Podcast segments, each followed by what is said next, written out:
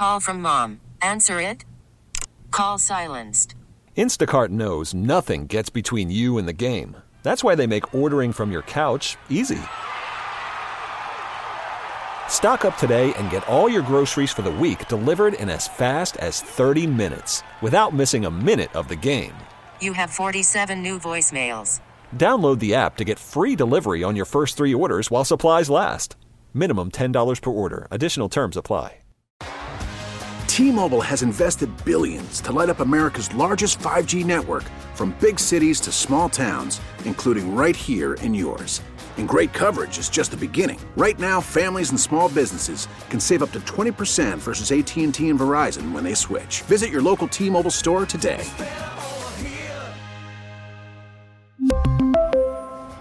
Plan savings with three lines of T Mobile Essentials versus comparable available plans. Plan features and taxes and fees may vary. The Parkins and Spiegel Show. If you're ready, give me a Then go out to a team dinner. Wow, that's impressive. You know, if I, if I was ever as drunk as him, I'd be, I'd be, I'd still be throwing up. But, but there he was, just getting some burnouts. Shotgun snap to Mahomes. Drops back. Left tackle ball goes to Kelce 30. Runs far side 25 20. Now he runs the opposite way. He runs to the 50. He runs to the 40. The guy is drunk, but there he goes. When I t- and I toasted you, honey, we through what I never. What?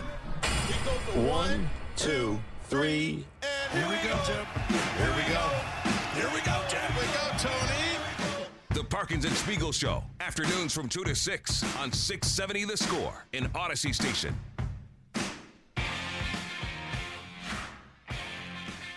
Yeah, that was one way to play Mario Kart back in college.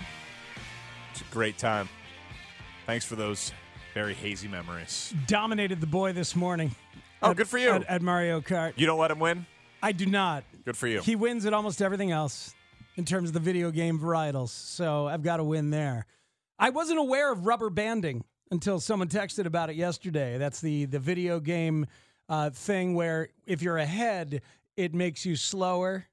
The Oh, computer does. yeah, yeah, yeah, If you're sure. behind, it makes you faster. It tries to. Draw. I didn't know that was the term. That's like an NBA jam where like every game ends up cl- close. It's much harder to make a shot in NBA jam if you have a lead and then the other team comes back all the time. and very seldom a blowout in Tecmo's Super Bowl because you're like, oh, I feel like I got the juice. I feel like I got the juice. Yeah, you do. It's called rubber banding. Oh, I didn't know apparently. Yeah, I didn't know either. all right. We all learned something today. This is the show where people learn things. I think that's why we exist. See, I predominantly. I, I disagree. we don't. It's not. This is in school. It's not a lecture. Let's let's make you. I mean, we want to make your day go fast between two and six. I know, but we're- in the knowledge acquisition business. We go out and get it, and then we kind of mix it around, interpolate it, and send it out to the people in our own way. I just want the want you to laugh. That's that's all we're looking for here. Make this thing go by as fast as possible. different strokes. Um, You make you make the jokes today. I'll just teach. okay. Yeah. Yes. Yeah. Perfect. Excellent. the analytics. Hell yeah. Um, did you read Ken Rosenthal on, Ki- on Tim Anderson? Speaking of hilarious. Um, Ken Rosenthal really doing his best, in my opinion, to advise Tim Anderson to take the offer from the Miami Marlins. The, the whole thing reads like, hey, uh, it- you know, Tim, you're not going to get a better offer than this.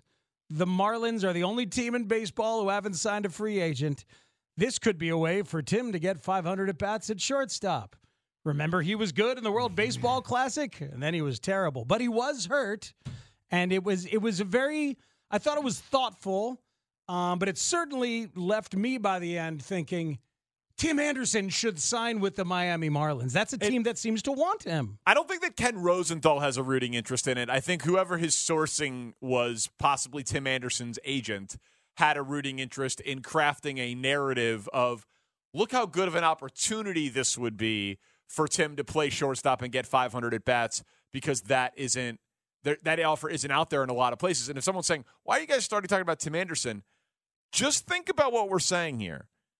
Top baseball reporter talking about a guy that Joe Buck said on this show, a person who should be the face of baseball, the best offer he can get is a one year prove it deal with one of the worst franchises in the entire sport but he could probably play shortstop and get 500 at bats.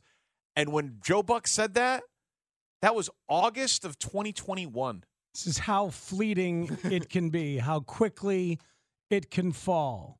So that's for personal 2022 reasons, season, 2023 season, and we're getting ready for 2024 opening day. personal reasons, health reasons, performance reasons, um, all the stuff that he's been through, and and Kenny writes about some of it with the admission of the child out of wedlock and and all of that. But this was supposed to be the offseason where Tim Anderson cashes in on changing the game, face of the game, batting title, all star appearance, walk off on national TV, multiple playoff appearances. This was supposed to be the offseason where he cashes in on a nine figure deal.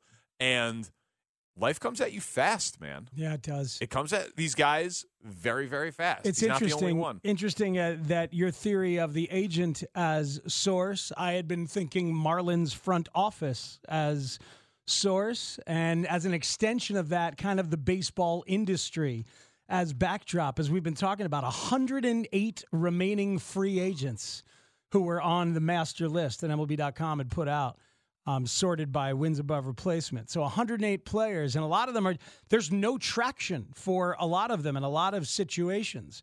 And I feel like the industry is is rooting for signings and rooting for things to be kind of coming together. So that was uh, some of the perspective um, that I, that I was thinking about. But yeah, life comes at you fast, and and, and Tim's got to.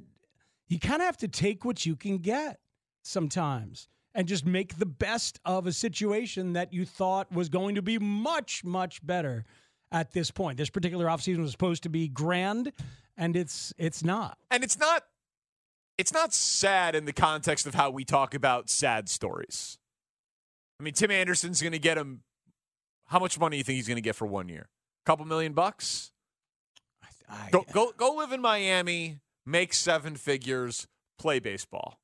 It's not. This is not a sad story. no, I, It, it's just a. It's a quick fall and a readjustment of expectations. I don't even know what the contract is. It, it would would be because It's not going to be much. th- this appears to be the only team that's considering giving him a shortstop job. So if that's what you want to do and that's what you want to prove, then then you'll take it. But if you're going against others, God, one year, ten million, I don't know.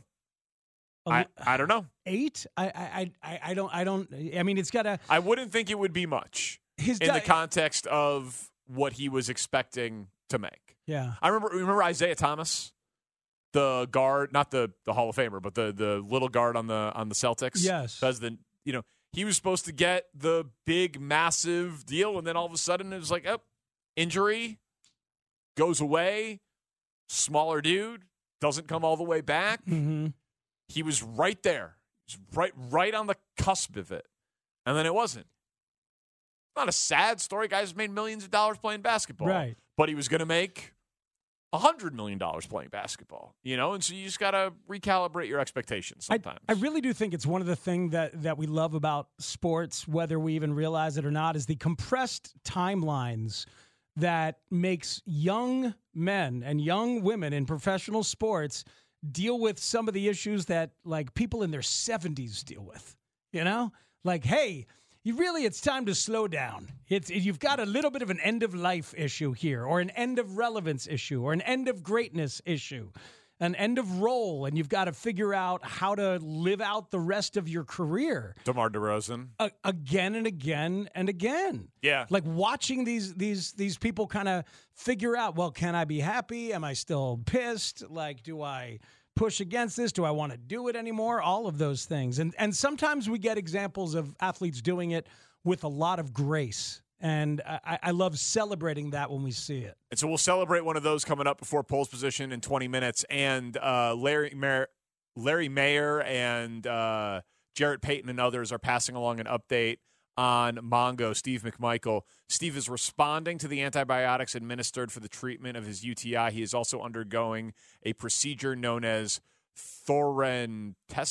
Thoren- I'm not sure. Uh, to remove fluid from his lungs. Steve is expected to be released from the hospital in the coming days. Continued prayers are appreciated. Thank you, the McMichael family. So Looks like Mongo might be getting out of the hospital. Obviously, everyone following and rooting for this. We want uh, Mongo, if possible, to make it to Canton and then beyond so that he can see himself uh, be enshrined into the Pro Football Hall of Fame. Poles position in 20 minutes. Parkinson speak on the score. Call from mom. Answer it. Call silenced. Instacart knows nothing gets between you and the game. That's why they make ordering from your couch easy. Stock up today and get all your groceries for the week delivered in as fast as 30 minutes without missing a minute of the game. You have 47 new voicemails. Download the app to get free delivery on your first three orders while supplies last. Minimum $10 per order. Additional terms apply. T-Mobile has invested billions to light up America's largest 5G network from big cities to small towns, including right here in yours. And great coverage is just the beginning. Right now, families and small businesses can save up to 20% versus AT&T and Verizon when they switch. Visit your local T-Mobile store today.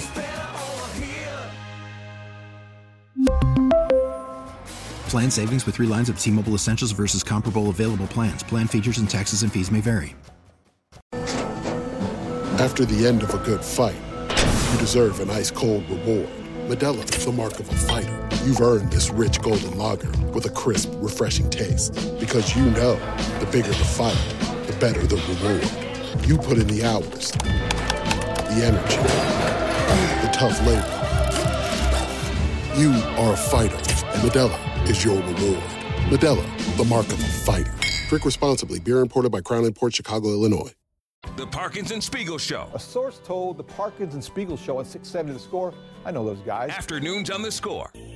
Very familiar spot for TA. And there's a blast deep to left. His first of the year. A no doubter. I can't be picky. you know what I mean? I can't be picky. Uh, you know, I just need opportunity. Uh, you know, that's how I got. That's how I got here off of one opportunity. So I just need an opportunity. I'm not picky. Uh, you know, I want to be uh, just around a great group of guys that I can learn from. Uh, be an organization that I can grow, and uh, you know, add you know, add some more things to to my toolbox for sure. That's Tim Anderson saying all the right things, trying to get a deal. Ken Rosenthal saying it could be the Marlins. We're talking about how quickly life can come at these professional athletes and how fleeting success can be. One minute you're the face of the game, and two years later, uh, maybe the best thing you could do is a one year prove it deal with the Marlins. We want to see you on Wednesday. These opportunities to hang out with the mob are to be cherished. Register to attend audacy.com slash 670 the score slash contest or just text us and we'll send you the link text 312-644-6767 say i want to go to the town hall we'll send you a link back where you could register for a shot to get uh, into the blue cross blue shield performance stage february 21st 2 to 6 it's our qb1 town hall we're going to be talking all things quarterback and you're like oh how's that going to be different than any other show we're going to be giving you the microphone. We're going to have special guests on. You're going to hear some great audio. Uh, it's going to be a cool interactive experience. And hey, you get to come into uh, a radio studio, see the Caleb Williams jersey, yell at us, hang out with Shane and Tanny, whatever the case may be. It's going to be fun. So text us, say, hey, I want the link. We'll send you the registration. I very much hope that some of the people who uh, tweet angrily or text angrily um, yes. come in. I do too. Let's go. I do too. T- tell us, tell us what you have hated about the debate. Reframe it as you uh, as you desire, or whatever. That's exactly right. So it's an opportunity. Mhm. Just next Wednesday, you've got to be available for uh, to come in for at least some of uh, two to six p.m. next Wednesday. So as we were talking about Tim Anderson, um, it, it it got me. It, it's it's had me thinking about athletes having to accept, you know, when it is time to have that reduced role, and it can be done very very gracefully. And I hope Tim takes that deal. And I think you're right. Probably under five mil. Yeah, I mean, it's certainly not ten. Uh, if it's a one-year deal from the Marlins, it ain't, it, it ain't that. But Incentive laden. Incentive laden deal. bats. I mean, Elvis Andrus made three million dollars last year. You know, yeah, it's not going to be much. it's I I, I don't th- yeah he's he's not going to get he's not going to get a big pile. He's not going to get multiple years. He's going to get a one year cheap prove it deal, and have to do what he does. And you got to face it when it's time to uh, to make that transition. Klay Thompson a couple weeks ago was struggling struggling with the realization of how he was a bench guy at the end of games. It was happening, and Steve Kerr was trying to be honest with him and dealing with it, and and, and Klay was going through hell emotionally as he talked about it publicly. And then last night, he came off the bench for the first time since his rookie year. So he's not even a starter anymore. And he had 36 points. Unbelievable. Was absolutely on fire, embraced the role, completely killed it. Warriors won a game where they scored 140 points. That is a- an incredibly classy, graceful pro. And listen to him talking about the conversation he had with Steve Kerr and how he was going to have to think about it. It's before the game. This is Klay Thompson. Found out this morning. Me and Steve had a good talk about it. And, uh, you know, you could do two things. You can pout or you can go out there and respond. And I thought I did the latter very well tonight. Um, especially no turnovers and missed a few box outs though. But more importantly, uh, I realized I'm going to play a ton of minutes. So you just got to let the ego go when you think of coming off the bench and all that. So, I mean, I thought about Manu Ginobili. That guy has four rings and gold medal, and he came off the bench his whole career. And I don't think anyone looks down on his Hall of Fame candidacy. He's uh, one of the greats, and I thought I, I mean, I embraced it that before tip, and uh, I mean, I deserved it. Really, I didn't didn't respond to the not playing at the end of the game well last night. I kind of took it out on the assistant coaches, and I apologized to those guys before the game. And I think that really let uh, my guard down and let me just be myself out there. Man, I love that dude. But like realizing, okay, well, this is what I'm going to have to do. Okay, let me embrace it. Uh, I remember somebody who did it pretty well. Think about Manu Ginobili. And then he goes out and puts up 36 and absolutely helps carry his team to a win. That, that's how you do it. It's being a pro. That's the way you do it. Well, yeah, no, it, it, it it's being a pro. It's Father Time's undefeated. You know, and he still has it. Obviously, I mean, 36 in an NBA game is Mhm. is incredible, but not going to be there every night. And better options, team chemistry, things that make it up, whatever. But you go one of two ways. You can either embrace reality and make the best of it, or you could sulk and you could be a bag and you could be a bad teammate. That guy's been around a lot of winning, and he's been responsible for a lot of winning. And it is easier for him than it would be for Tim Anderson.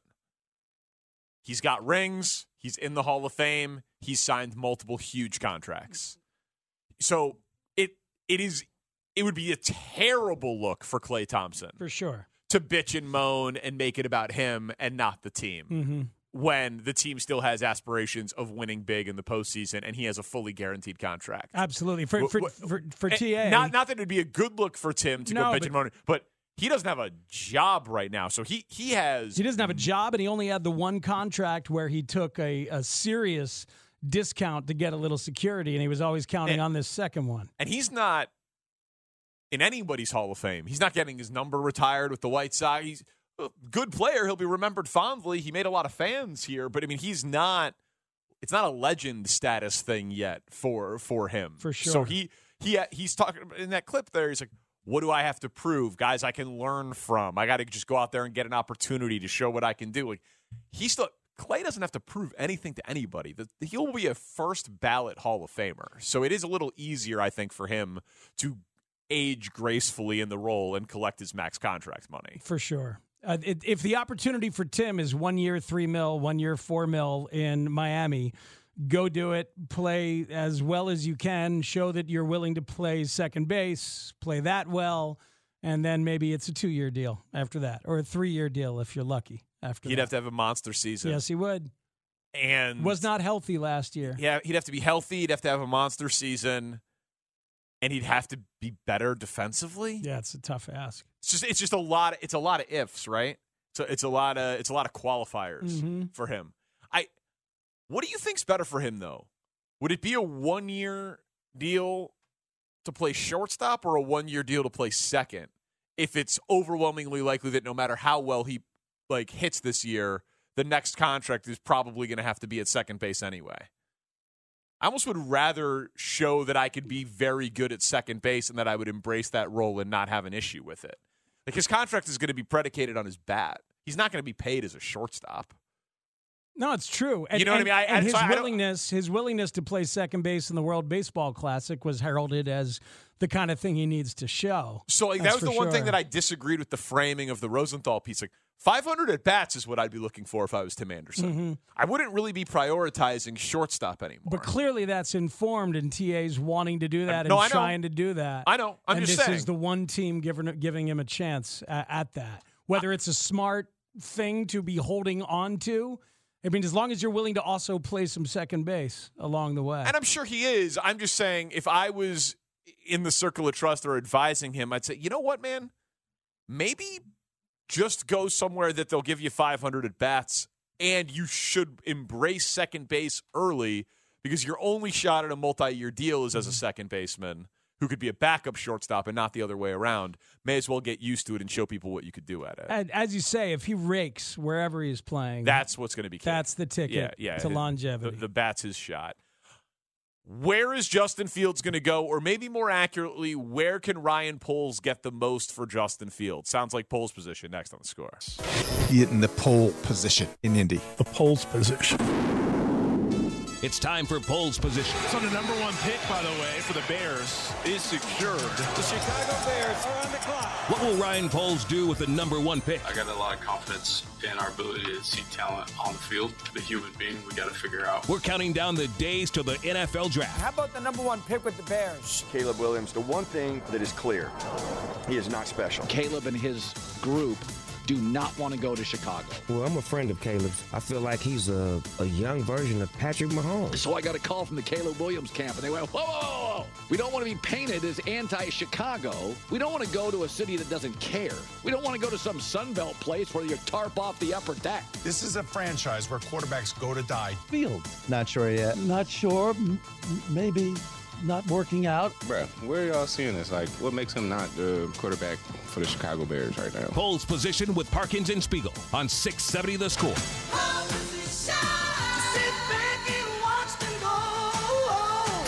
With the first pick, the Chicago Bears select.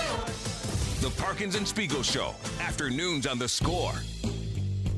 Every day at this time, we are going to try to get inside the mind of Ryan Poles between now and the draft. Free agency trades, rumors, reports, the ninth pick, the first pick, the scouting reports, the interviews, the quarterbacks, the receivers, the edge rushers, the centers. We'll be doing it all today, Matt Spiegel. yes, sir. We are going to try to figure out the market and the destination or destinations.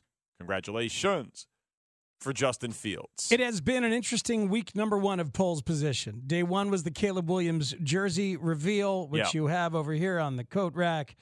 And uh, aren't we all better for it? Tune into Twitch. Uh, day two was the positions of need for the Bears and how they might allocate resources to fill it. Day three, the Bears free agents should they stay or should they go?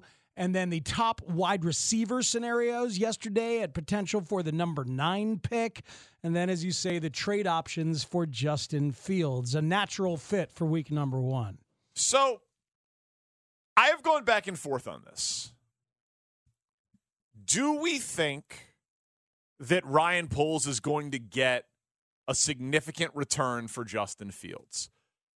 Because the experts are saying yes. Jay Glazer, Ian Rapoport, Adam Schefter. Schefter said definitely a two, maybe even a one. He's Yeah. the one who put that out there. Yeah, they've all talked about it being like a robust market for Fields. And every mock that we have, every mock trade written by Draftniks, and we've got them up here, is is is a pretty good compensation package. It is. I agree. Um, and I think Fields is a starting caliber quarterback in the NFL who's got a tremendous amount of upside, so it, it should return something. And a lot of people are saying, look at the Sam Darnold trade. That was a second, a fourth, and a sixth. That was a terrible trade for Carolina. Like just because they made a bad trade, Theoretically, you'd think teams would learn from stuff like that. exactly. So Theoretically, theoretically, quarterback makes them crazy, though. It does, and it just it just takes one to overpay. But so here's the gambling odds right now on Justin Fields' next team. All right, will you do me a favor and start at the bottom because I think this informs the reality. Because as you're talking about, are they going to get a good deal or not? I don't know how many teams are genuinely in on it, even though they are purported to be in on it. Well, I mean that's the thing. So I mean, I mean, I can get. I mean, I I got every team listed. I mean, I, Oh, wow, I, I can give you the Packers at three hundred to one. I Yeah. could give you the Dolphins at right. No. Okay, so I'm going to give you. How about I give you thirty-five to one or less? Sure. And that is nine teams. Okay. All Per- right. Perfect. The Minnesota Vikings. Anybody think that trade's happening in division? It's happened before. Lions and Vikings made the Hockenson trade in division. It seems very unlikely for a couple of reasons. One is I suspect Cousins is actually going to be back there, so that's that that's a big thing. But number two, the kind of passer that that O'Connell would want in his system, and how Strikes me as unlikely. it strikes me as unlikely that he would that he's the kind of offensive mind who would do what you have to do when you get Fields, which is to cater the game plan and uh, play design and play calling to his skill set. Tampa Bay, thirty-five to one. Baker Mayfield just had a monster year. Correct. That's what that, that's ridiculous. I agree. All right. Well, 30 to 1, Seattle. Seattle just decided to go back with Geno Smith, twelve point seven million. They had a guarantee yesterday, and they did it. Yep.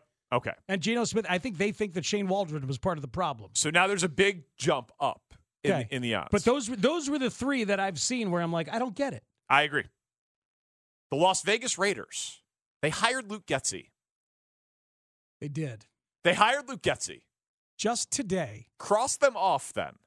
Just today, Luke Getsy um, was quoted as saying wonderful things. I know. That's on me. ab- I- I about, know. about Justin Fields. I know, but we let's not be out of town stupid on this. That's not happening. Said he loved working with him, an absolutely great person. He continued to get better, worked his butt off, and he, he believes he'll continue to get better everywhere he goes. I, I think it's insane to think of the two of them working together as Getsy did not do what you need to do okay. when working with Fields, and Justin knew it. Okay. Next. So yeah, so that's a no, right? That's what I'm saying. It's a no. It's a no. So so Th- this this exercise I'm doing we're doing it this way for a reason. All right. Next, Washington, twelve to one. Washington can just sit right there and take their pick of a, of a rookie that Kliff Kingsbury and Dan Quinn like. Correct. Why would they trade a premium draft asset for a quarterback that has one year of being cheap left when they can just stand pat and have a quarterback who's arguably a better prospect in Drake Maye or Jayden Daniels for four years of being cheap? Why would they do it? Um, because maybe they believe that what people have been talking about wanting the Bears to do in terms of trading down that pick and you grab Marvin Harrison Jr. and a few other things Yep. and stocking up and building around a quarterback who already exists is a is a smarter way to do it. hell of a gamble for a first year head coach. Not that Dan Quinn hasn't been a head coach before, but that he would not take the rookie quarterback strikes me strikes me as extremely unlikely. You want to you want to cross them off, or do you want to include no, them? no, no. I think you got. Yeah, I think you, I, I think you have to. I think you have to include them. You include what? Okay. Yeah, I I I, I do because because because then you're getting into what they believe of the quarterbacks that they scout. Maybe they're like, "Ah, I don't know if Jayden Daniels can even turn into what Justin Fields is. I, I don't know if I if I like Drake Maye for what I want to do. So maybe they punt on the quarterback thing. All right, I'd be very surprised, but we'll keep Washington in. Denver at twelve to one. It's an interesting one. Denver's an interesting one. I agree with you. Russell Wilson is going to get traded somewhere. Here's the problem with Denver. They don't have a lot of draft picks. They've got their pick, 12th overall. We all agree that's not happening. They don't have a second round pick. The Saints have it in the Sean Payton trade. They have the Saints' third round pick that they got back. They've got a fourth round pick from the Bradley Chubb trade. They've got their fifth round pick, another fifth round pick from the Jets, and a sixth round pick from San Francisco. So they have too high of a first round pick, and they don't have a second round pick. Mm-hmm. So they would be trading future draft capital. They would be trading 2025 draft capital. when they've had so little of it, and they have so little of it this year because the last time they traded for a quarterback. Right. So I don't, that doesn't strike me as I don't know that they've got the things to appeal to you unless they were willing to give up a 2025 first round pick, which would obviously appeal to the Bears. Yeah. That would be a very I would do That- that, trade in a in a heartbeat if I was Ryan Poles. It's hard to imagine Denver doing that. I It- agree. It, it's it, but you know we don't know what Sean Payton thinks about about Justin Fields. All right, we'll go through. Let's get to these quickly because we have two pieces of audio to get to here. New England then is a big jump at five to one. So New England, I've seen a lot of possibilities out there, and it's been written up in uh, different ways. Just a, a, a Chad Ryder on NFL.com had the Patriots trading up. The uh, so the Patriots would swap first round selections with Chicago this year. So that would be nine swapped for three. Can you imagine? And also give up a 2024 fourth round draft pick in that trade. If the Patriots did that for a pick swap and a four next year, It feels like they're rebuilding. I, it just fe- fe- maybe Jerod Mayo loves Justin Fields, maybe, but it feels again like they would take a same exact thing. They are just they can just stand pat and take a rookie quarterback for cheap. Washington's at two and the Patriots are at three. Right. Just stay there and take a QB Guys, cheap. these former players, recent former players, As coaches, well, eh, well, generally speaking, what we found during this time is like former players and guys that are current players all love Justin. Yep. So Jerod Mayo being a relatively Yep. recent player, I I wouldn't rule that out. I wouldn't rule it out. I agree. He'd have to he'd have to like him more than the current crop, obviously. Um, also, like getting back to credibility and respectability. You know, it's not he, following Mac Jones is not going to be a tough thing for Justin. That's true. He's It's not true. he's not following Brady. You know, so Yep. there's something there too. I think for him. inst- instant culture guy. Texter has a fun idea on the Denver trade. Fields and the number nine to Denver for their number 12 and a 2025 first, I mean, I would do that. or even a 2025 second. I would do I would do the 2025 first for sure. That strikes me as a pretty lopsided deal in favor of the Bears, but I would do that absolutely. Um, then it's Atlanta at four and a half to one, the Mhm. Bears at three to one, and the Steelers at minus one thirty as the odds-on favorite to get Justin Fields. So the Bears are in there. for the next team for Justin Fields, yeah, second most likely team. Gotcha. For Fields, for Fields to be on. Well, next year. Falcons and Steelers are the ones we've heard the most. Here's the Yep. problem with the Steelers is that um, yesterday Dave Wannstedt at the tail end of his segment with us, as he was walking away, wasn't even on camera, basically told us to put that baby to bed. Love you guys. Love, you too, guys. Dave. See you, see you man. Bye bye. Dave Wannstedt. Come on. The Bears need to do something so that we can call him. I agree. Right? agree. They got will. to do something. They will when they trade Justin to his Pittsburgh Steelers. You know? Yeah. Oh my. Great question. Oh yeah, we should. He's still on the Zoom. He's walking around waiting for the couch guy. He's still there. Coach, hey, coach. Spiggs, I'm here. I'm here, Spiggs. Are you there? I'm looking to see it. I'm looking to see if my man J.R. Nacero, if he delivered my truck. You know? Da- Dave, what do you think about Justin Fields and the Steelers? I don't think it'll never. It will not happen. Wow. Okay, this, the Steelers take their time and they think through everything, and they're very methodical. They got Kenny Pickett that they love. Mason Rudolph proved that he can come off the bench and help them win games. Uh, they made the, the, the move with uh, our man Mitch Trubisky. That's not happening, guys. So don't even waste airtime on that. Wow. Well, we're wasting airtime today, Coach. I don't know. I was pretty direct. They've got the 20th pick in the draft. I know. I've been dreaming of that. So I told I was talking about it on First and Pod with Pony, who does afternoons in Pittsburgh, and is very We don't kiss each other's fannies on this show. never. He's very well sourced within the Steelers. He said the 51st pick he absolutely could see. He said it's more likely that Fields plays for the Bears than the Steelers would trade the 20th pick. He said they've only traded uh, one time for Mi- and it was for Minkah Fitzpatrick, a first round pick.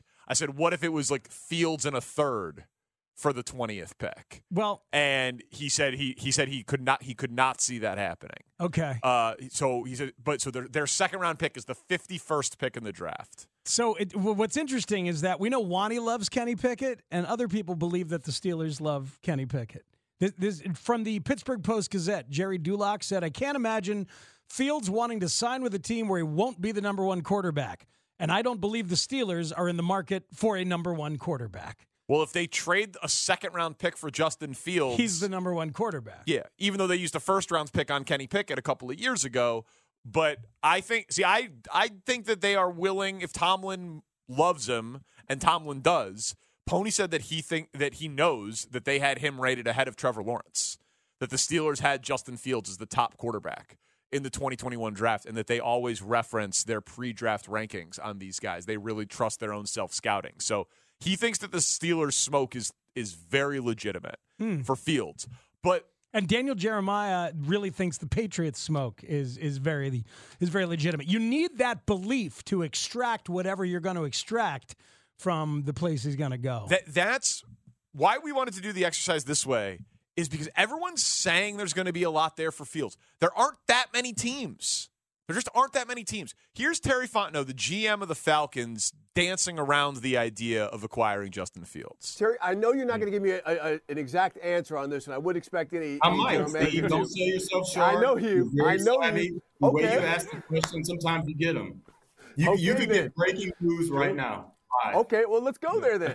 The one player, hey, the one player who continues to be linked to you via trade, potential trade conversations is Justin Fields out of Chicago. He's from Atlanta, but you had an opportunity to draft him a couple years ago and you decided not to. Can a player like Justin Fields show enough evolution in the first couple years of his career? And like you said, you now have a coaching change, or maybe there's a different philosophy to make you change your mind about going and getting a player like him. Now you, I gave you too much credit. You know we can't talk about players on other Come rosters. on, I knew if, it. If I answer that question, Steve, I'm going to get a call. My, my cell phone's right there, and Ken Fiore is going to call me right away, and we're going to be we're going to have tampering. And I'm talking about how excited we are about this draft. We're going to lose a draft pick if I answer that question. Okay, okay, but what I'm saying is, but what I'm saying is, can a player then, but can a player then who maybe that you didn't select in, in a draft, you had an opportunity. That's a good point. Can they evolve over a couple years? You're like, okay, this player is better than what I thought, and he fits what we're trying to do. And it, we, it doesn't have to be about your quarterback, but can a player show that type of growth as to where you really get sweet on him, so to speak? No, that, that, that is a that's an outstanding question, and, and that's why you, you do you evaluate players at every point in their career, and that's why it's so critical as we go through free agency and again possible trades. We're evaluating every player. You're never going to look at a report from last year or the year before. We're going to look at the evolution of the players, and so um, yes, to answer your question, your, your question, it is we have to be detailed and evaluate players in every phase. Look, it's the same way with people. Um, you, you can have someone that you know you knew at a certain point in their career as a coach, and then now three or four years later, okay, where are they at this point in their career? We all grow and adapt. So, um, speaking in, in general about any player, that we have to make sure we have recent reports and um, know where they are at this point in their careers. So that's the Falcons GM Terry Fontenot on the NFL Network. I just tend to think that the teams that have the top picks are going to use those picks on a quarterback. And therefore, it's going to be tough for Ryan Poles to get a massive offer for Justin Fields when you actually do the exercise and break down the teams that need a starting quarterback and what they'd be able and willing to trade for that player. I think the Falcons have been the most likely and continue to be the most likely. They've got the number eight pick. So, you know, you could take a quarterback there, obviously, but they think their roster is pretty good in a division that's gettable, you know? They're And- not trading the eighth pick. no, for Fields. no, Yeah, no, yeah. no, no. They're going to use the eighth pick on something else, and maybe they'll trade their second round pick, which is number 43. And uh, I, I saw in one mock that number 43 and their fourth round pick, number 109, a two and a four to get Fields. Because when you think about what that offense is, and we'll see what Zach Robinson does the former pass game coordinator for for Sean McVay, is their offensive coordinator. But it, I mean, you can just see it when you think about how Mike Vick used to stretch the running game and hand it off to Warwick Dunn or keep it and go the other way as a threat. Imagining Fields doing that with Bijan Robinson in a dome in his home state for a team that thinks they're ready f- makes all the sense in the world to me. Makes more sense than any other fit. But so that's the McVay system, though.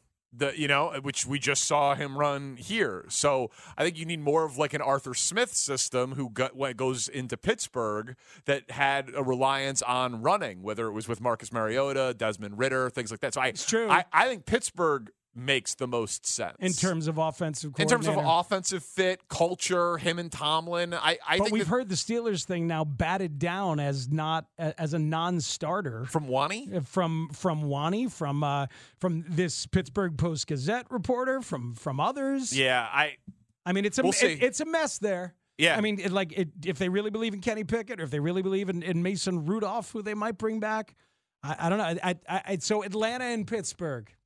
Yeah, Right? That se- seems to be the two that make the most sense, unless Denver wants to trade a future first. Christine Brennan, one of the top sports columnists in the country, next on the sp- score. Baseball is back, and so is MLB.tv. Watch every out of market regular season game on your favorite streaming devices, anywhere, anytime, all season long. Follow the action live or on demand. Track four games at once with multi view mode and catch up with in game highlights. Plus, original programs, minor league broadcasts, and local pre and post game shows. Go to MLB.tv to start your free trial today. Blackout and other restrictions apply. Major League Baseball trademarks used with permission. The Parkins and Spiegel Show. Mark Wahlberg's here. Chicago, we love you, baby. Come on. Afternoons on the score. One, two, make you wanna. Uh. Here comes Clark. How will she go for history? The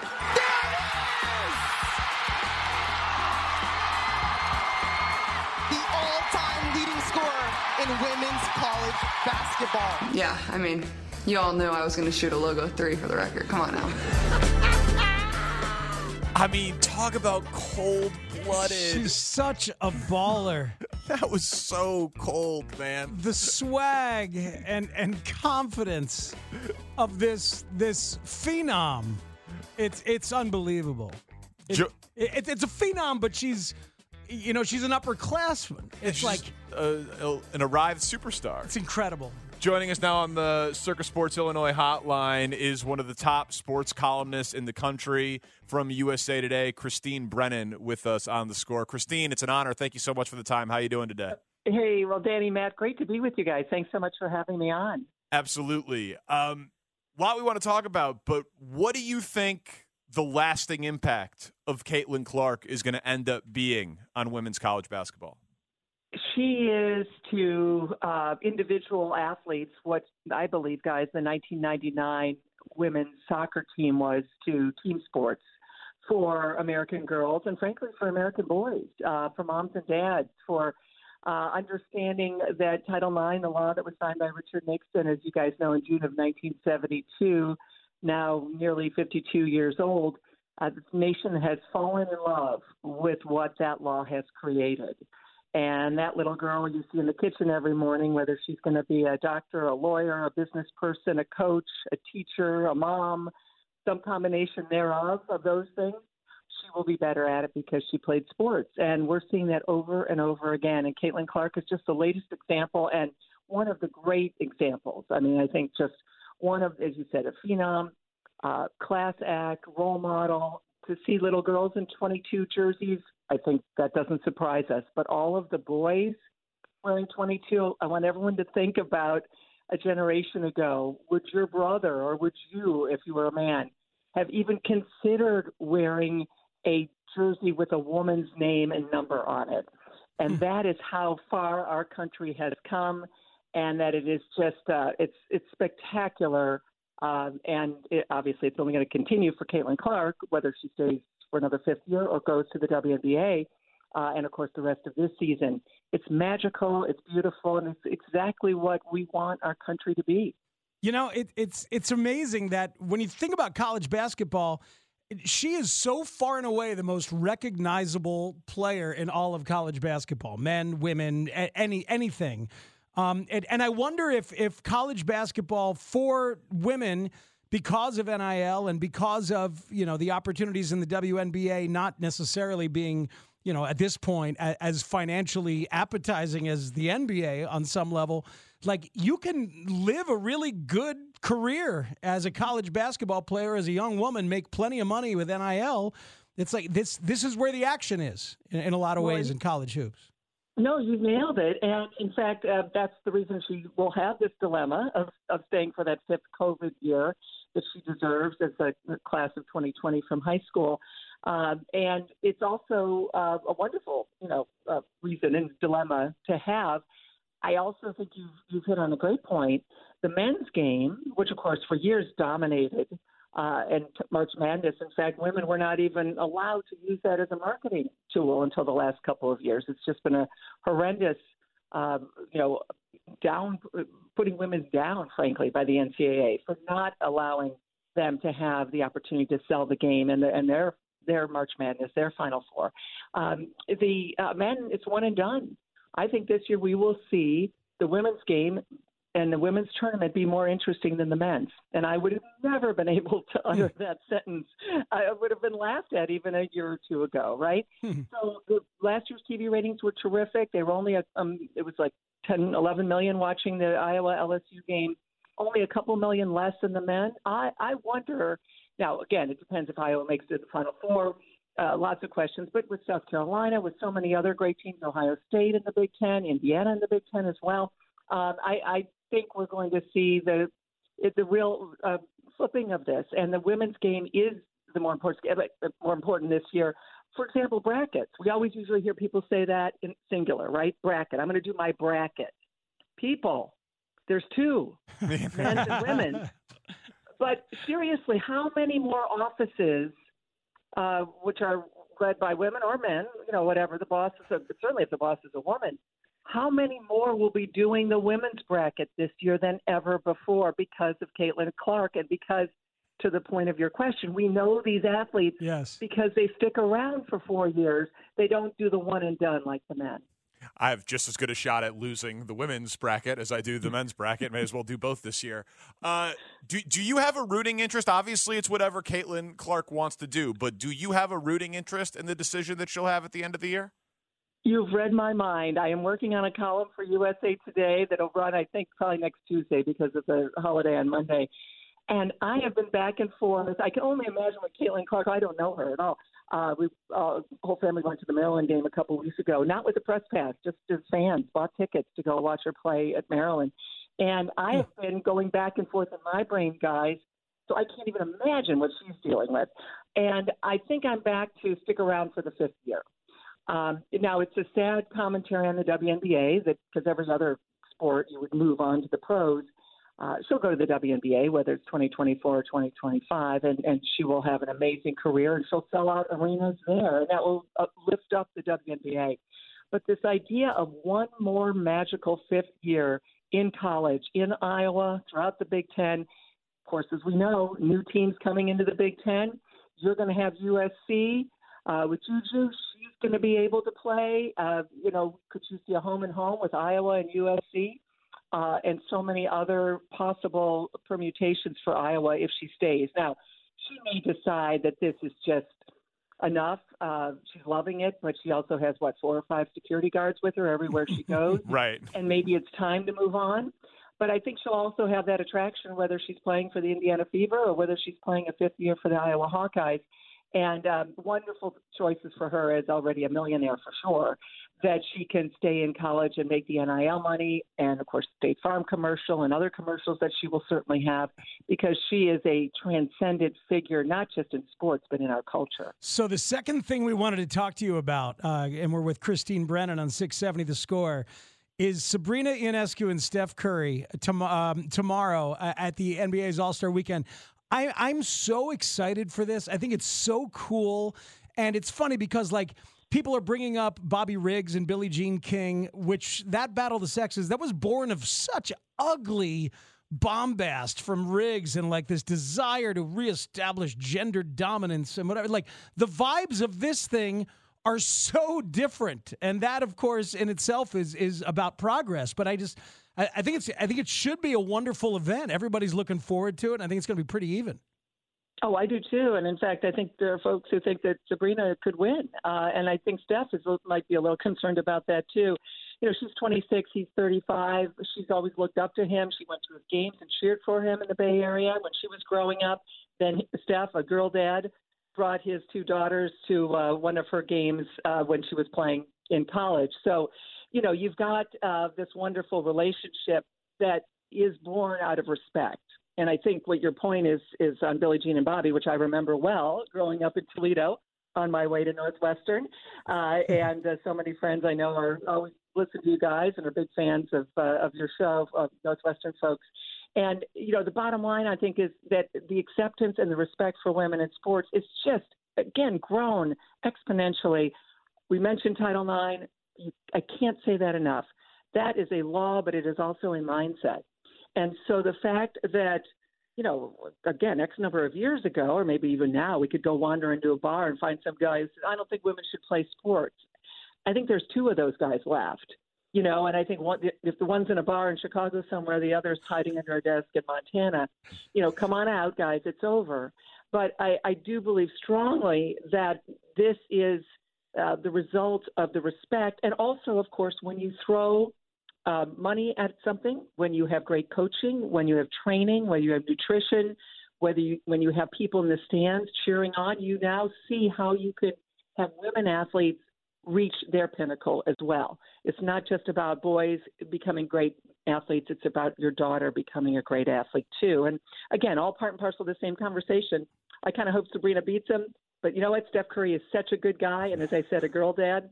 If he wins, that's okay too. I, I wonder if this competition is the most level competition between a man and a woman that we could have in professional sports right now. It's not one on one where like differences in physiology would even be an issue. It's athlete against conditions like golf, but there's no concession with T length or anything. She could shoot from the shorter line, but she doesn't want to because she's got the range. You know, it, it, even mm-hmm. if she, even if she's using the WNBA ball, that's the ball she's used forever. That's what she's used to train on her whole life.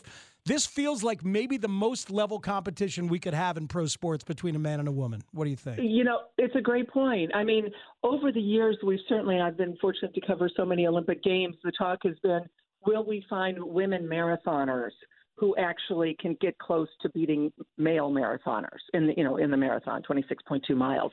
Um, and you know those numbers are getting closer but they're not there yet.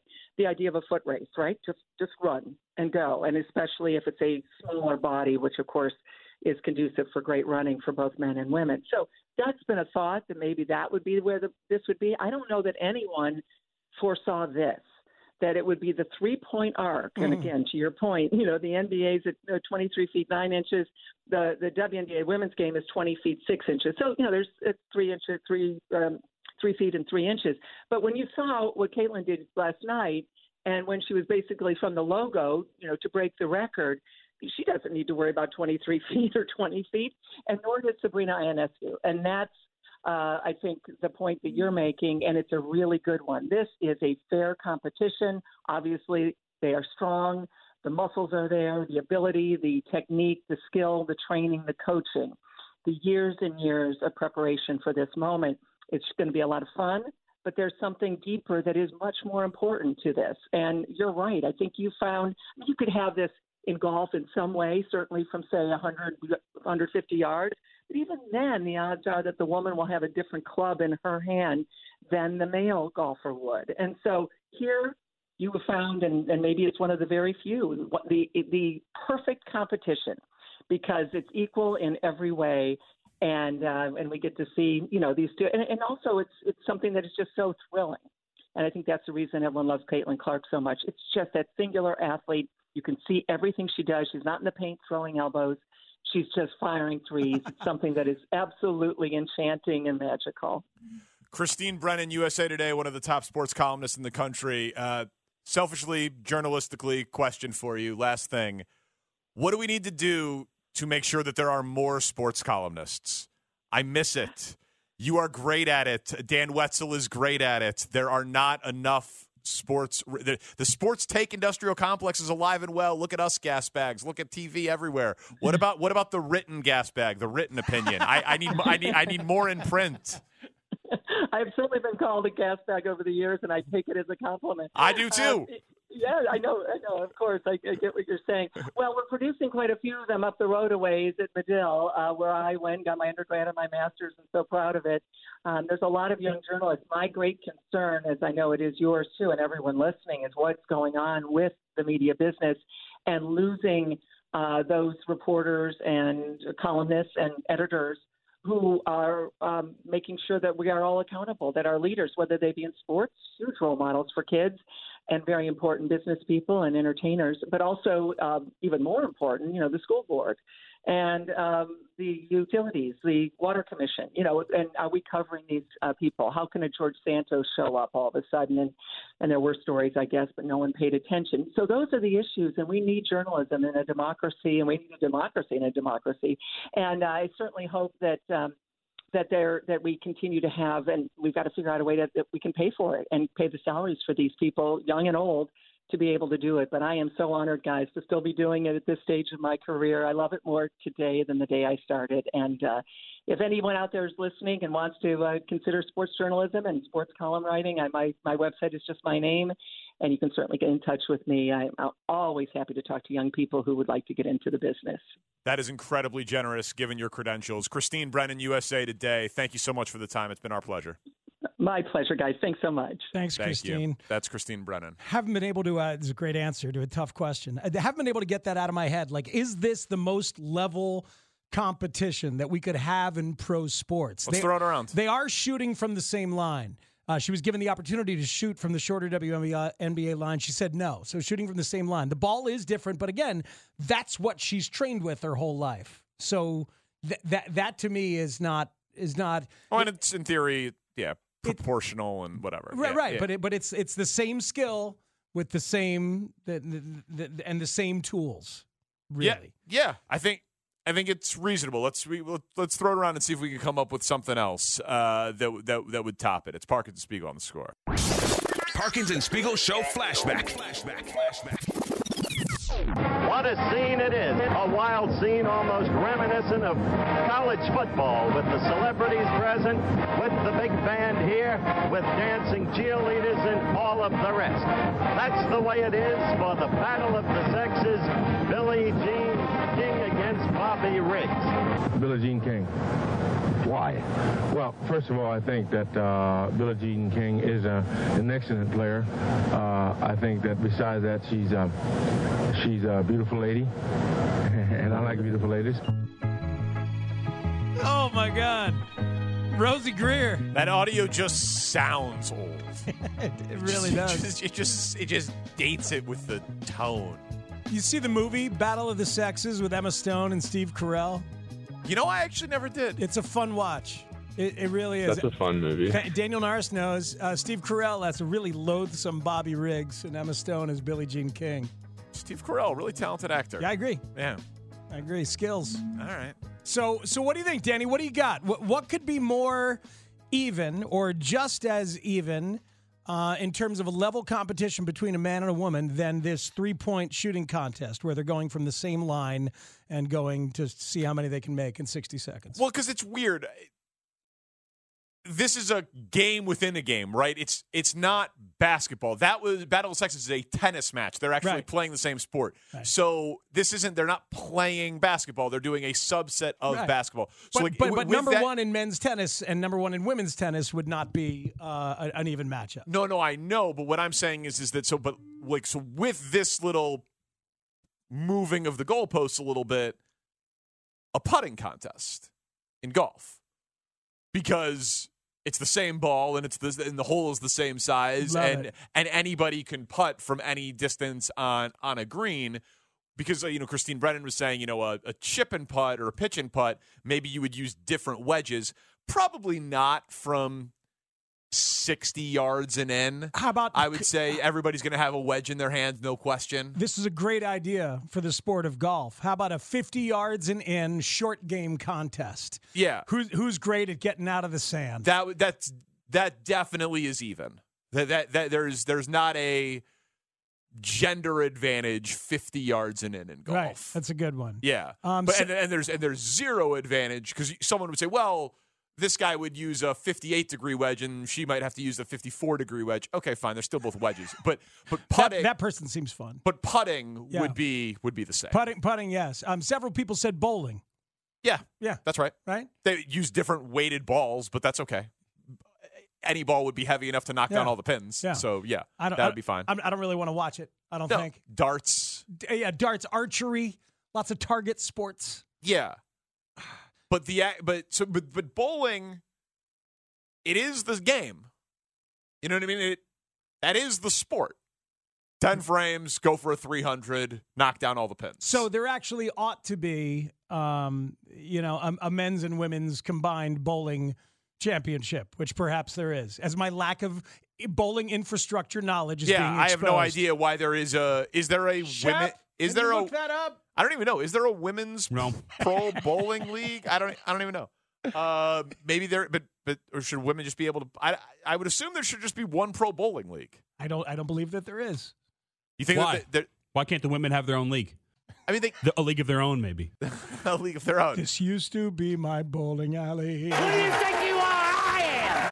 There's no crying in bowling. um, cornhole, obviously. Yeah, sure. Bags. Sure. Ooh, billiards. How about billiards? Yeah. And pool. Yes. That's good. Absolutely. Darts, all that stuff. I mean, Black Widow is going to knock out anybody who steps up to her table. She's a badass. Absolutely. Is she still active? She's still doing the thing? Uh, I know she can still walk. I don't know how active she is though. That's good. Uh, curling is co ed. That's an excellent call. Curling teams are, in fact, co ed actively. Shout, shout out to Russ Armstrong, Yeah. the Chicago window guy. He- He's a big curler. Big curler, famous curler, loves curling. He's like, why don't you guys do a curling remote? I'm like, no, but we'll do anything else you want.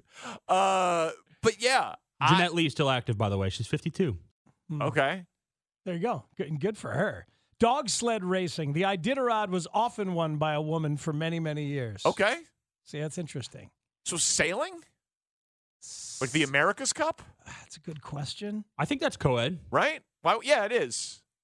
Yeah, why wouldn't it be? Mhm. Yeah, sailing. There you go. I mean, NASCAR racing, Sure. Right? I- Danica Patrick, we've I- seen that. Absolutely. so there's that. Yeah. So there's some So machine sports, machine target sports, target sports, and someone does point out that the three point shooting contest does qualify as a target sport. Yes, yeah, yes. It I absolutely think does. that's, that's probably true. It absolutely It's a does. target with a with a, with a ball. I think if this goes well, we should do professional man athlete and professional woman athlete in all the other sports against each other that they don't play. like just great, find a great female athlete and Yeah. have her play other sports. Yeah, against a male athlete in a sport that he doesn't play. Oh, okay. I see what you're saying. Like really level the playing field. Completely level. Like they're both terrible at something. Right. yeah, yeah. Just, just throw them out there. Yeah, I like yeah. it. I like like I want Jason Kelce against Misty May Treanor um, swimming. Yeah, it is fun to see pro athletes struggle at things, Yeah. but then when they Dude, don't, yeah. it's really frustrating. I'm I, I still miss Battle of the Network Stars. Watching great actors and a, and actresses absolutely fail at track and field sports. Tanny was just saying that to me in the, yesterday. No. Yeah. we, we watch it when you guys go in for transition. No. He's messing with you, dude. And it worked. Jerk. Wow. Jerk. Gullible. Yeah. It's not in the dictionary. yes, you Did you guys are. know gullible's not in the dictionary? Oh, Did you He's know got a bridge. Really? Interested? Gulliver was written on the ceiling. Uh, we have a, a new report from Crane's Business on what Jerry Reinsdorf is confident in in terms of a new stadium. And I'm looking forward to a bucket list parenting event this weekend. Parkins and Spiegel on the score. The Parkins and Spiegel Show. This is Joe Pantoliano, Joey Pants, and I am here at the request of MOB. Keep up the good work. Parkins and Spiegel Show. Afternoons on the score. Bedard and Kurashev. Bedard fires. Blocked into the paint or just off it. It's taken by Graves. Good keep in there. By Korchinski. Bedard, open ice. The pass to Kurashev. He scores! Hawks are in business on Kurashev's ninth of the season. So the Blackhawks lost last night. Connor Bedard is back. Welcome to the NFL, Connor. yeah, there we go. Um, and I'm going tomorrow, and I'm taking Owen, and I'm very excited about it. You should be. Uh, Want to open up phone lines too 312 644 6767. Uh, Stories of first sporting events with children uh, that did not go exactly according to plan. We can get into that. Oh, It's- it feels like a Friday fun. Oh, okay. Not- it's I can see that. I didn't kinda- think about that. It's kind of nice. Yeah, I didn't even think about that. Yeah. Um, I like it. but but I, I, want to like so that's the intro, but I also want to like pause because we have some breaking news here. So we're going to kind of be spinning two plates at the same time here. Uh, Cranes is reporting. I, I know exactly how Jerry Reinsdorf plans to pay for the new stadium. The headline: Reinsdorf confident White Sox will get one billion dollar subsidy for new South Loop Stadium. Chicago White Sox owner Jerry Reinsdorf is preparing to ask Governor J.B. Pritzker and other state leaders for roughly $1 billion in public money to build his team a new home in the South Loop. In case anyone doesn't remember what the word subsidy means, it's a sum of money granted by the government or a public body to assist an industry or business so that the price of a commodity or service may remain low or competitive. How about that? Hmm. Haven't had a chance to read it yet. I am locked out of my Crane subscription at the moment, so I don't have all the details. But one billion dollars in public money, asking the governor of Illinois for it. That's that public money. Speaks, you should read it. It says you're paying for it. Again, thank you. So generous, Hey man, dude. Thank you know, you. it all Thank started you. that night that I picked up dinner at Rosemary. I felt good about that, and it led me to feel good about myself. So now I want to pick up uh, stadium costs for for most teams. I'll do the Bears too. You know what I mean? Let's double up. We knew you would. Hey, we just man. didn't know how to What a ask. generous guy. See how much money you save when you don't buy scotch or whiskey? it's true. It just adds up. Your bank account blows up. You're paying for an MLB stadium. The only bottle of brown liquor that I've bought this year is in Tanny's locker, Love that. Yeah. Good job. Yeah. Good job. and that's just for us on a Wani Thursday. Do we believe him, by the way? I mean, I don't think he'd lie. I, don't think so either. I wouldn't. All right. Two to one. Two to one. thought Tanny was my guy mm-hmm. too. Thought it's, it's Hey, in I it. gave you the locker space, okay? I'm not charging you for it. Just leave it at that. Everybody can be anyone's guy until a moment's notice. and That's it cha- true. And then it changes. That's how it works. But that's not going to go over very well. No, it nor, really isn't. Nor is it surprising, man. Said it all along. if Jerry Jones needed and took and got public money to pay for it, there's always going to be public money attached to this thing. It's just the truth. Yeah, I, I, I need to read it to to understand how it is either the same or different from the the the knowledge that uh, that I had gleaned over the past couple of months. So I got to figure out exactly what it is. I don't want to comment too much on it because the because the thing that Manfred had laid out with the two percent hotel tax is you know city related. This is now him saying he's going to the state. Yeah. So he's going to be relying on the politicians of the entire state. I that that's going to be a very tough ask. I'm surprised to see that as the ask. Yeah, I, If that's what it is on the face of. Yeah, so we'll we'll get more information as we go, but that story is out there. Don't want you to think that uh, we're ignoring it. But so this will not be this will not be Owen's first sporting event. He's been to Wrigley two or three times because I was not there for, for. No, yeah, he's been he's been to Wrigley twice. Remind people your diaper bag alternative for that first trip to Wrigley. You mean that I didn't bring one? Yeah, you stuffed diapers, bottles of water, and his food in all your shorts pockets. Uh, the, yeah, the truth was what I underestimated was the water situation for him and gave him peanuts.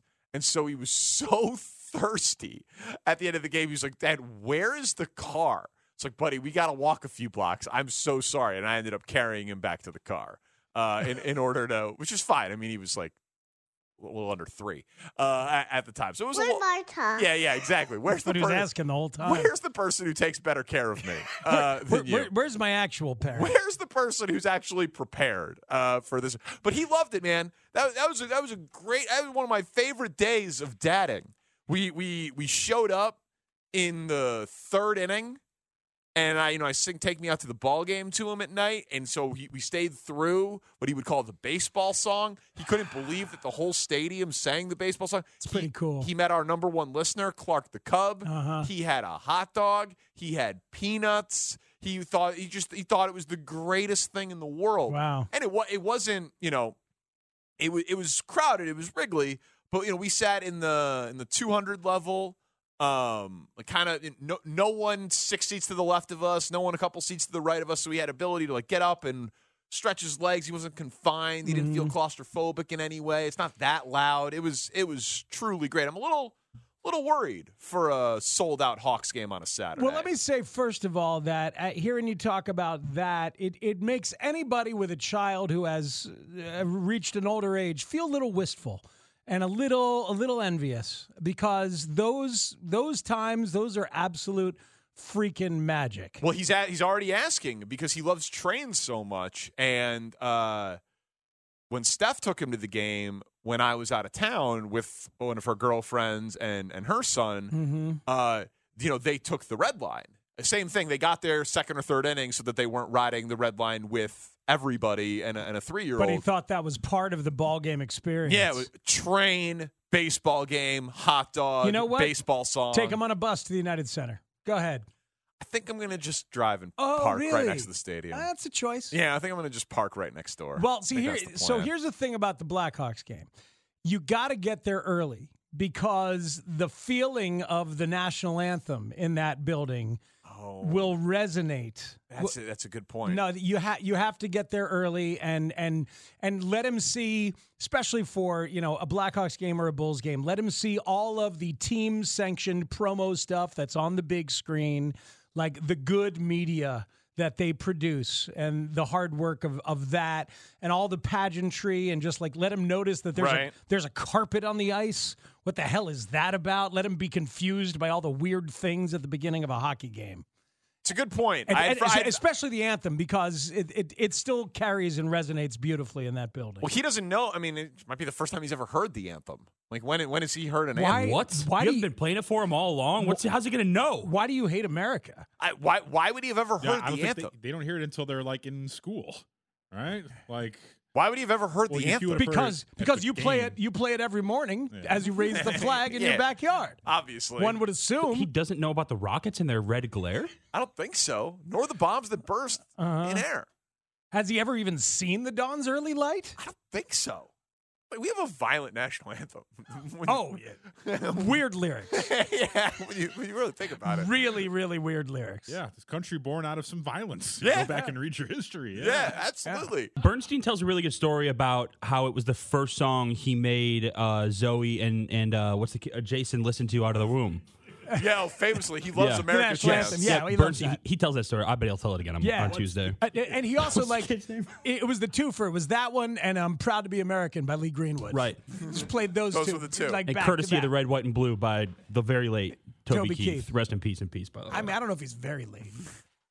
All right, so good point. So Cancer I'm a, sucks. I'm a little. Yeah, it does. What do you think about?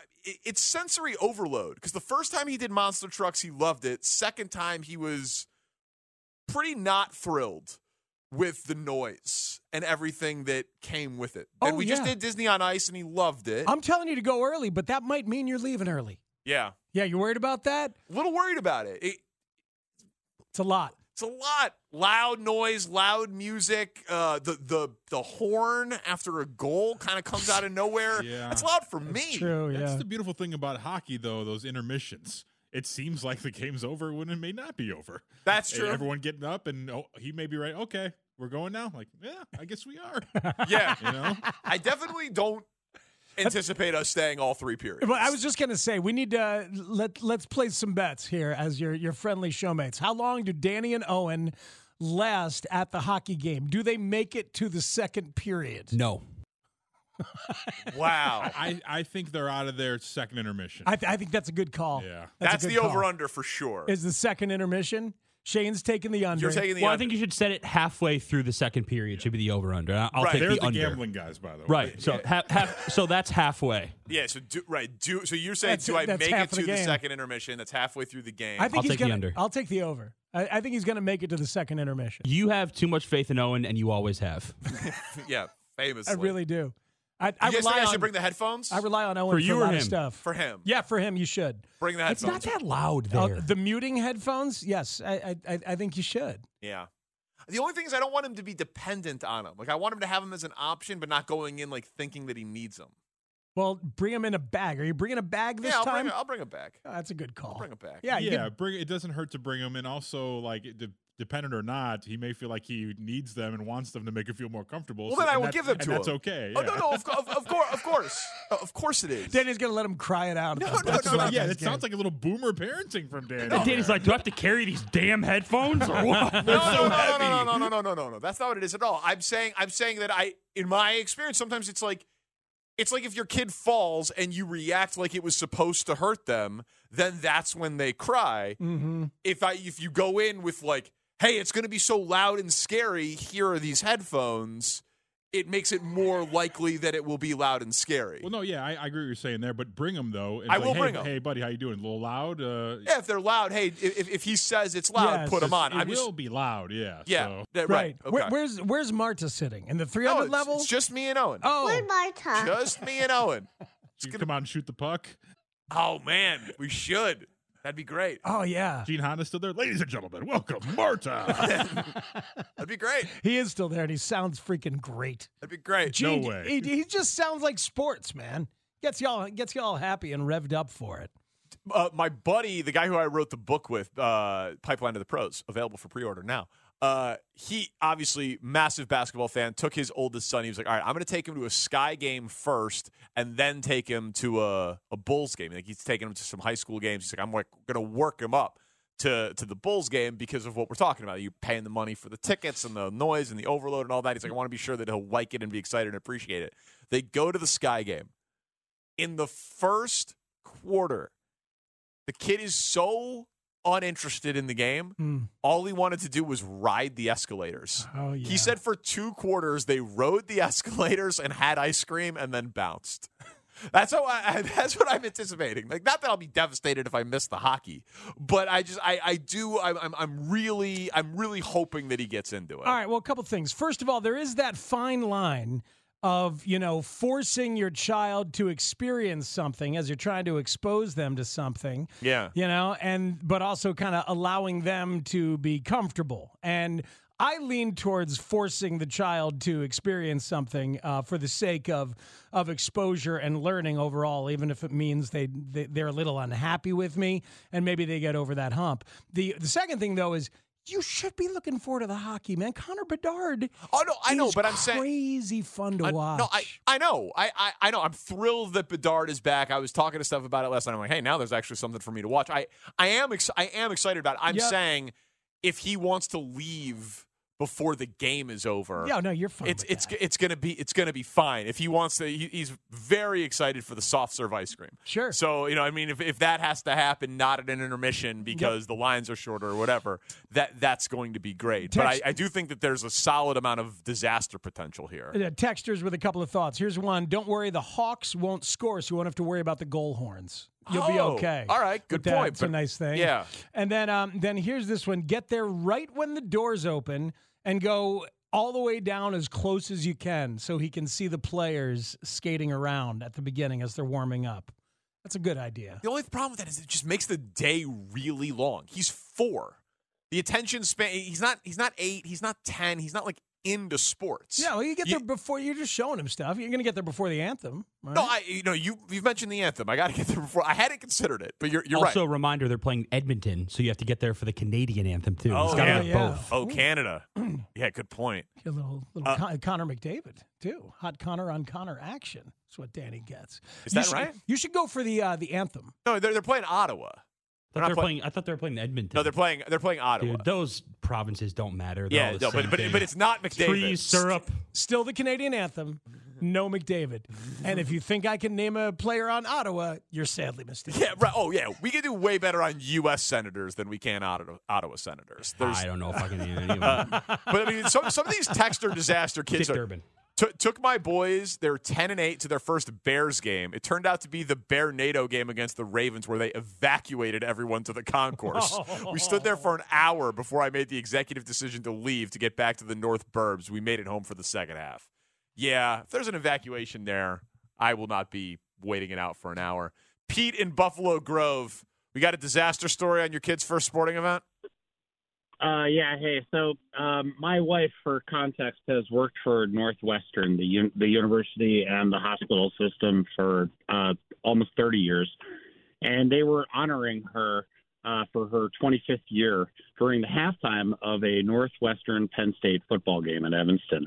And so we were all there as a family. We were hosts of the university. We were having a great time. We took my young son and my younger daughter, uh, had the whole experience, had all kinds of soft drinks and, and snacks and all this stuff. And it comes to halftime where my wife is supposed to like appear on the field, be given an award, oh boy. be on television, be up on the screen, and the whole entire place is packed and ready to watch this. We're all brought down there as a family, and my daughter has a huge diaper blowout right as we're supposed to go out, right?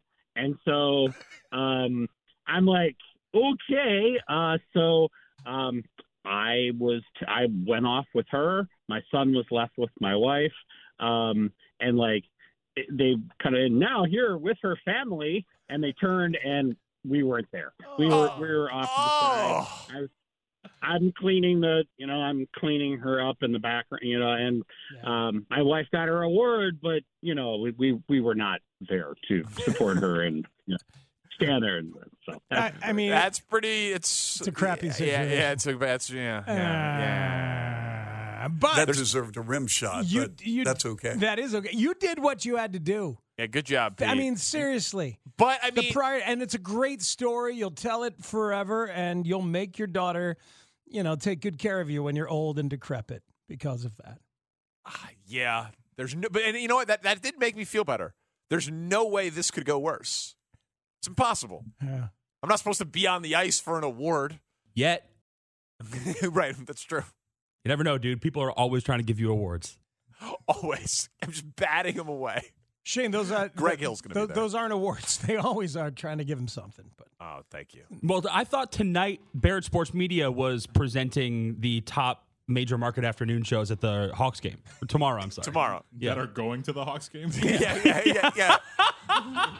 That'll be a blog tomorrow. You, you know, we got it. Yeah.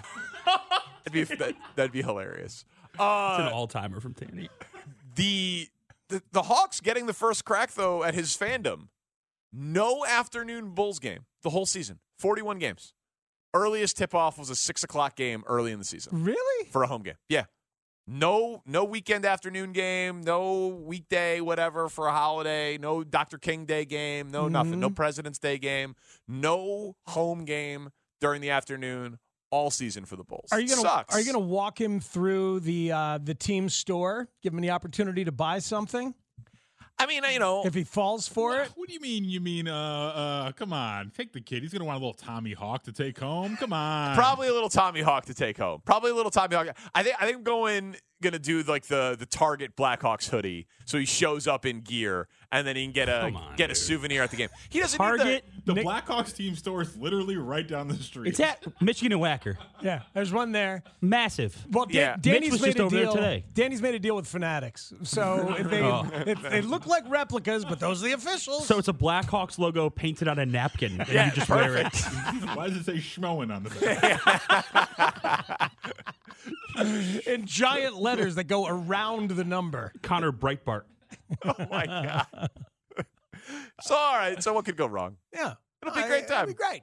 It'll be a great time. It should be a great time. He's gonna be cold, you know. It's cold in there. That's why I'm gonna wear a hoodie. Oh yeah. Yeah, wear wear a Blackhawks hoodie. Blackhawks hoodie. But you don't think it'll be cold? It's not cold in there. It's, it's kind of cold. Does it? Look, it's a little chilly. Oh, there's ice. All right, Tanny and I had the same thought, so I'm not alone. Yeah, it's been a while. I mean, since I've sat there in Hochberg seats, nice and you know down low there. Uh, hi, David. Uh, yeah, I don't remember it being particularly cold. I, I found it. I found it a little chilly. He'll wear a hoodie. It'll be fine. Yeah, get a little headphone action. Some, some ice cream. It's going to be a great, great. And Connor Bedard. Connor How cool? Bedard. 15 years when he's going to Hawks games all the time. I'll be I like, hey, there. you were his first game was Bedard's rookie year. Yep. Um, I took Ruben to a Blackhawks and Rangers game in New York when me and Danny Mack were on a trip, and he was in diapers. He has uh, absolutely no memory of it whatsoever. Well, yeah, Mac or Ruben? yes. The answer is yes. and I changed both their diapers Two- as oh, no. necessary. Two people in diapers. Mac had a blowout. he did. See Matt Spiegel's son, Yeah. Ruben, over there. Yeah, he just he doesn't like you know sports stuff anymore. The reaction to this Crane's business story online is pretty hilarious. And uh, also, these 18 year olds, man. Connor Bedard, tough guy, but people all sometimes have a problem with it for some reason. Parkins and Spiegel on the score. The Parkins and Spiegel Show. Doing it and doing it and doing it. Afternoons on the score. Now I've lost my train of thought. I feel like Mitch McConnell.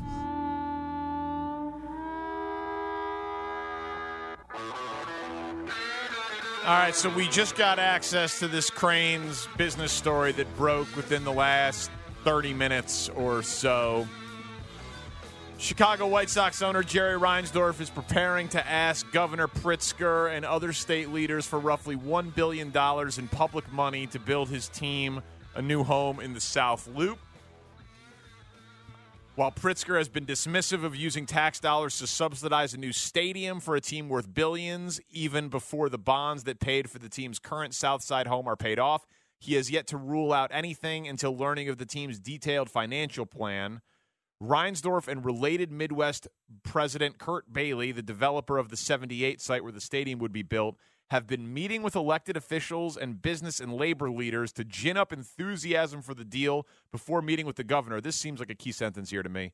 The two are bullish they can win state support by arguing the stadium subsidies will bring along billions more in private investment, and the deal is structured in a way to not require new or increased taxes. Yeah. So, that's obviously team slanted stuff, basically saying, hey, pay for the stadium and we'll get private investors to build everything else to develop the site. the mixed use buildings with the affordable housing, the bars, the restaurants, 4,000 spot underground garage and parks, all that all that kind of stuff. Th- This is about dealing with the Illinois Sports Facilities Authority because it continues later. The proposed deal would also get the city off the hook for being the guarantor of the current debt arrangement with the Illinois Sports Facilities Authority, or ISFA, to pay for the 2003 renovation of Soldier Field. And so this is that 2% hotel tax to pay for the new stadium. Reinsdorf seeking to lay claim to the revenue from a 2% hotel occupancy tax currently used to pay for the ISFA's annual debt service for decades beyond when all outstanding bonds are currently meant to be paid off in 2034. So this is what Rob Manfred had described um, as the transfer of that 2% hotel tax through the loophole that we've been talking about that is available at the end of uh, 2024. But it also lists another subsidy, um, uh, you know, a little another subsidy to to create um, businesses there on the grounds. This is Well, the the other the other thing is in the in the middle of the second page. Yeah. Um, it kind of speaks to the thing that you were talking about last week. Uh, basically, when they develop it, they think that they will be able to get about 400 million in sales tax revenue generated over an undisclosed period of time, of course, but that that money, in addition to the subsidy, will get the the team in the ballpark of the Mhm. 1.2 billion dollars in assistance Reinsdorf is seeking. So Reinsdorf is apparently looking for 1.2 billion in assistance for a ballpark with a capacity of between 35 and 38,000. So that's another detail. Capacity of 35 to 38,000.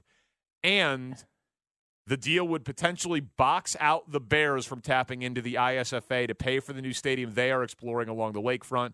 Sources familiar with both teams' plans say the two are not working together to find stadium deals, but in competition to be the recipient for whatever appetite there is in the state to use public dollars for new stadiums. So that's what you were talking about There you go. last week. So that backs up what, what what I had said about the race that is going on. They're not both going to get this done. One of them will get this done So basically, that means it if, can't. it, if it- it's within the city. if it's within the city, South Loop and the 78 both can't happen, at least in terms of any public funding with that 2% hotel occupancy tax. This is all going to come down to how much public voting is involved, how much public thought is uh, is going to be leaned on by the governor and by the ISFA because the White Sox are in a horrific position to win over the public. at, at, at this point. If they're going to need voting or need public opinion to be in their favor, that's going to be a very, very tough ask. If it's if it's if it's something where you're just kind of moving one uh, you know line item in the ISFA over and it's advantageous to the city, which the first part of this intimates that it's advantageous to the city to get that moved over and it's paid for by the state in that way, then you could have a little bit of a battle between city and state in, in that way as well. So it says that Reinsdorf has not met with Pritzker yet, and Pritzker seems unlikely to meet with him until he has a fully baked plan to build the stadium. State President Don Harmon and House Speaker Chris Welch have had meetings, but neither are ready to voice support for the deal until the White Sox lay all of their cards on the table, according to their offices. Yeah. Yeah. It- look, it, if it's going to I end mean, up. at 1.2 billion in, uh, in subsidies. That's not gonna. That's gonna really hurt public approval, man. That's going to really, really hurt. And it's going to be the kind of thing that, look, they're making this last ditch effort to do the stadium and do, you know, perhaps what they should have tried to do much, much better when they failed decades ago. And if this if this doesn't work, then I think you're looking at a sale, and who the hell knows what happens to the White Sox. If if this doesn't happen, then they'll just sell to, you know, whoever wants them, and they could move them anywhere they want to move them if they don't believe that, you know, two two teams in Chicago is tenable. The old "we tried to build this thing" as a texter saying "we tried." Hello, Nashville. Yep. I don't think that. Or not- I don't, even- I, I don't think that. I don't think that Jerry's gonna. I don't think that's happening. I said yep too fast. We tried. Now, good luck to the next owner. You know, we tried. We'll just wait it out and wait until Jerry passes here at our st- existing stadium. We'll sell to Whoever- the highest bidder, Yeah. and whatever that person wants to do with the team, then so be it. and we'll be. They able- could, it we'll- could, it could uh, still be a contingent sale. It, it, it could you could be. you could have a contingent sale of you know we'll sell the team, but it's got to be you got to keep it in Chicago on the South Side. But in terms of his legacy and what he wants to be able to say and what the organization could say is like, look, we tried to do something and keep this franchise in Chicago. And now we just have to hope that the new owners do the right thing because you guys didn't want us to do it, you know? Yeah. So that that that kind of thing. This uh, Pretty pretty crafty timing though for this Crain's article. The old Friday afternoon. Oh, by the way, 1.2 billion in assistance would be nice for our stadium. Let, us put let's put a couple things together here. Crain's is the is the outlet that floated the Bears' focus. Really is it really is indeed in the South Loop. Yeah. And now Crain's is floating this, which just looks horrendous for the White Sox. The way that it's phrased, because there is a component of this has been out there of what the sales tax would be and you know how that transfer would happen. But when you put it as cleanly plain as this, asking for a billion in public money. Hey, can we have it? Like, of course you're getting a horrific anti-White Sox um, reaction here, and it just it's just interesting. They the pro Bears slant of the previous Crain article, and then the anti White Sox slant of this one is interesting to me. Um, that, that's an that's an interesting read. Was the was the Bears one pro Bears or pro Chicago? It was pro Bears leverage or pro Bears possibility when most people think that Arlington Heights is overwhelmingly likely because they've already paid for the Yeah. land and and and it's a negotiating ploy. That seems to be going poorly also. They lost the uh, the, the tax thing. Yeah, I mean it's not final. They've got appeals processes and all of that. They can still negotiate, I think, through tomorrow. Hmm. But yeah, that one seems to be going poorly as well. You know, here's the thing. It's kind of broke. The city. You know, it's not not doing great Mm-hmm. financially. So these teams that are worth billions, White Sox, if they get sold, would probably be sold for what do you think? A couple billion, two billion, something like that. Bears, if they ever got sold, would be north of 6 Mm-hmm.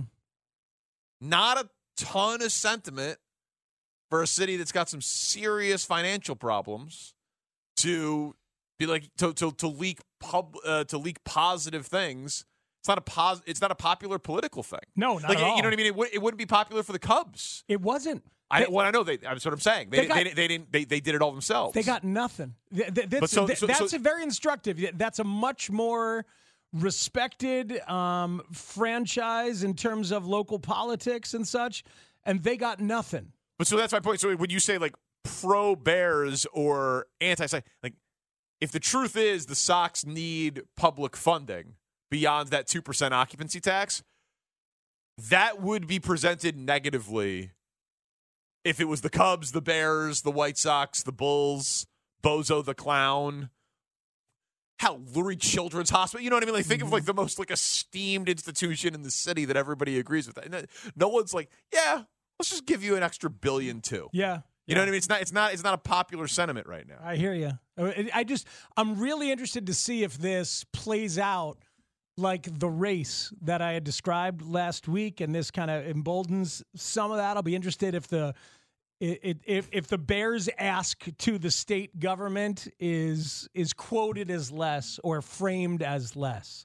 I'll be interested to see like how those that that that bit of machinery gets working more if it does. Th- I think the Bears are in a little bit of a tough spot here. I think they're going to have to pay a tax bill that's higher than they want to, which you know what that makes them?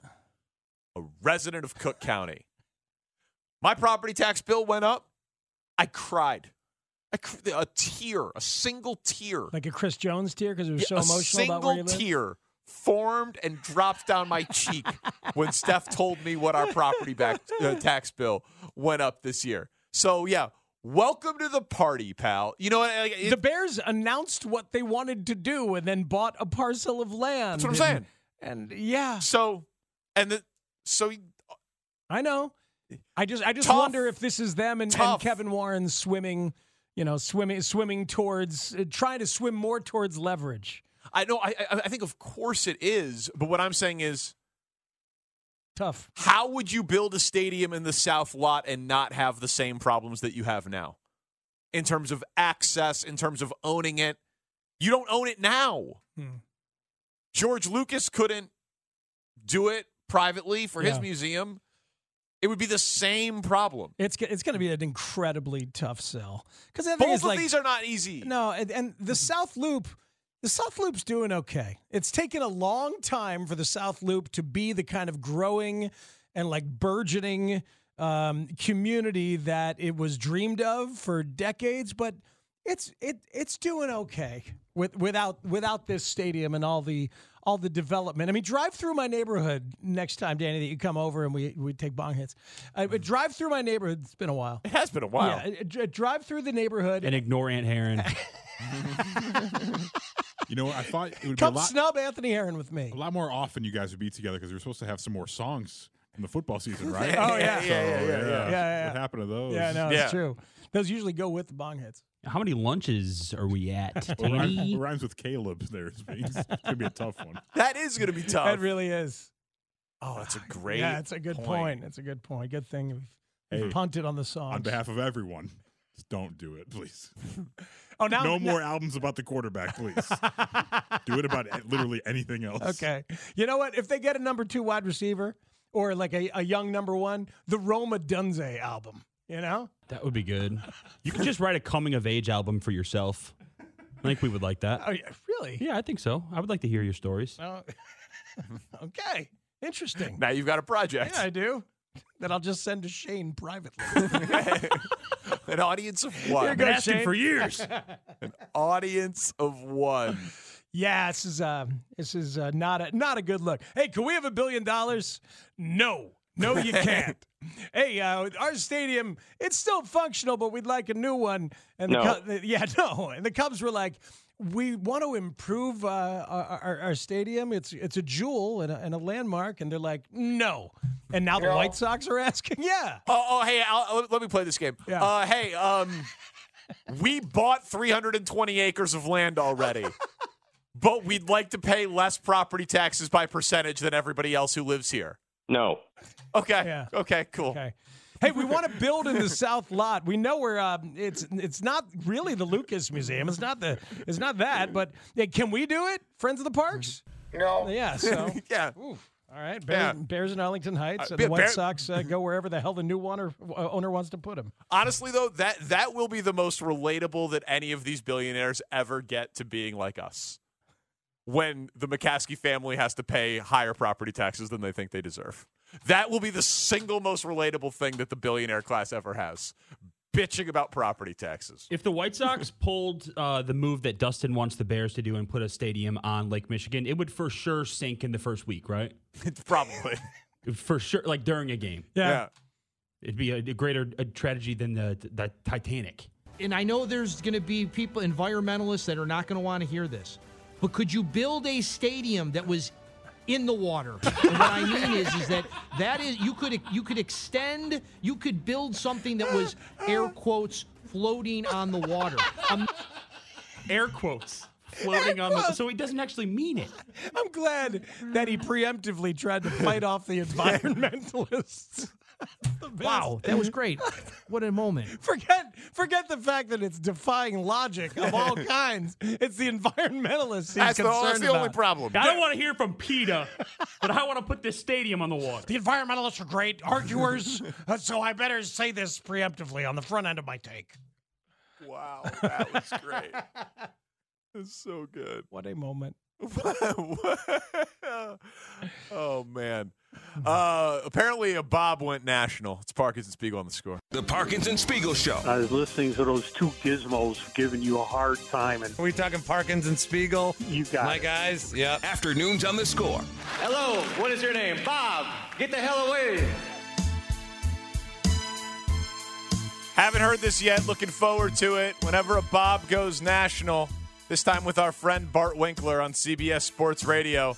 This is, by the way, a Wisconsin Bob. Oh, A Wisconsin Bob goes national. spicy. Let's hear it. Bob is in Wisconsin. What's up, Bob? Hey there. Yeah. yep. I don't think that the Packers, I am a Packer fan, but they're not going to make it this year. Maybe next year. Okay. But, you know, the Bears, really? There's only one thing that everybody knows that, you know, the Bears can have the best thing that they have and they throw it away. The Bears still suck. I mean, it, it's what it is. The Packers will be there in a couple years, but all we need is get rid of some cap, and we'll get there. Thanks. What do you think? Hey, Bob, what do you think as a Packer fan? What do you think about the uh, the team over Lake Michigan, the Lions? the Lions are really a great team right now. I wish they would have.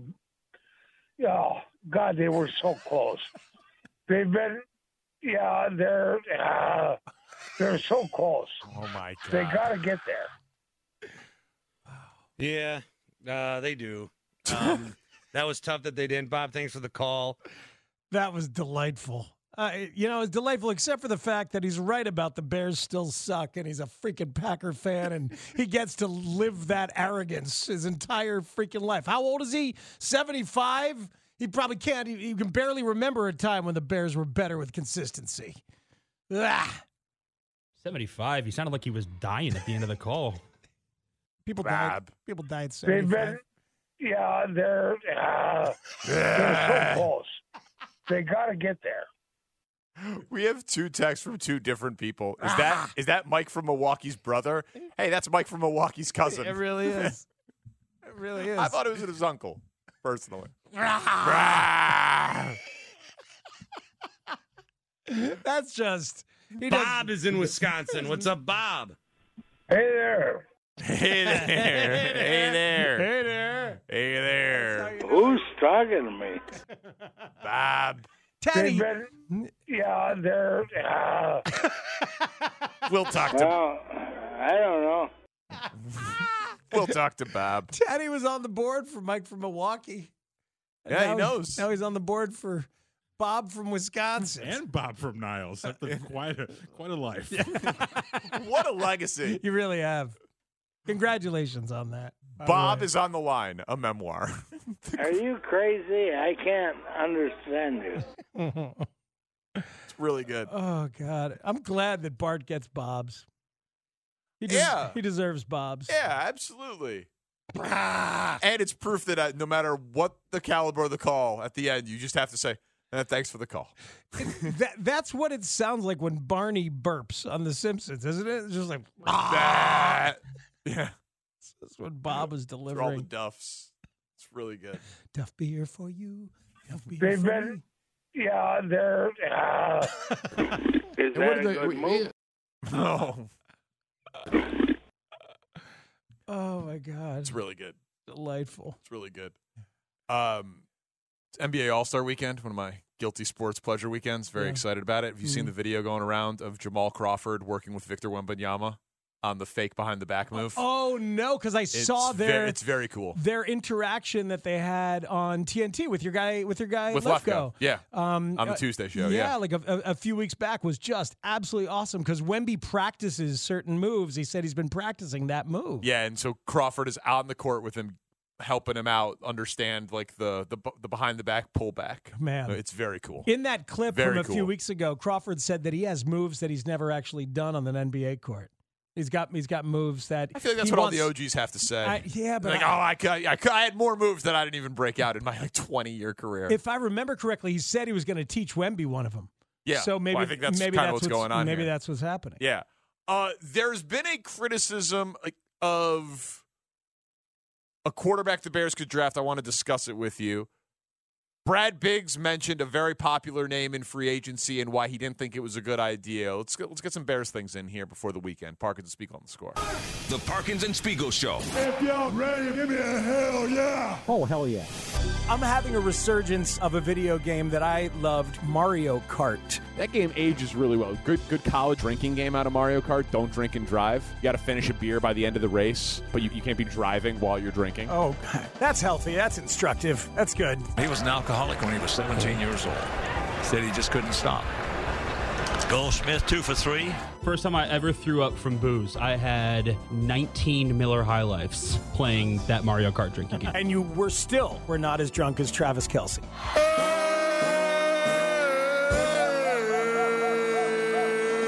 Dude, he tried to kiss Nick Wright. I mean, really Danny did too last week. Yeah. You giant clown. That's true. That'll happen. Yeah, but- his nose got in the way. Jesus Christ. I mean, that vid- That, that's too far. Did you ever notice he's the only one who can smoke a cigarette in the rain with his hands tied behind his back? That nose is uh, like natural canopy. They had a team dinner out at one of the bars. So he's like fall down drunk at the parade at 1.30 in the afternoon. And a solid surprise, that fear in their eyes. And we took that glass of champagne, Pat, Pat took that glass of champagne, I promise you. And then by 7 or 8, you know, go home, sleep for a few hours. Yeah. Then go out to a team dinner. Wow, that's impressive. You know, if I, if I was ever as drunk as him, I'd be, I'd be, I'd still be throwing up. but, but there he was, just getting some burnouts. Shotgun snap to Mahomes. Drops back. Left tackle ball goes to Kelce 30. Runs far side 25 20. Now he runs the opposite way. He runs to the 50. He runs to the 40. The guy is drunk, but there he goes. When I and I toasted you, honey, we through what I never. What? One, two, three. Here we go, Jim. Here we go. Here we go, Jim. Here we go, Tony. The Parkins and Spiegel Show. Afternoons from 2 to 6 on 670 The Score in Audacy Station. Thanks for hanging out and letting us send you into your weekend. It is the Parkins and Spiegel Show right here on the score. I can't believe that Chris Getz missed out on Whit Merrifield, man. He went to the Phillies. Eight million. That's Damn a it. royal. It's a royal. The hell, man? What are you doing? People hire people they know. Yeah. Well, he didn't hire Whit. He didn't. So Whit goes away. So he'll probably hit 320 this year. Mhm. Something crazy like that. I don't like our team. No. Not, not alone, sir. What is there to like? Not alone. No traction or movement on the big free agents out there following along with all the baseball. Yeah, I know. Just Texter's like, hey, talk baseball, guys. What baseball? Nothing is happening.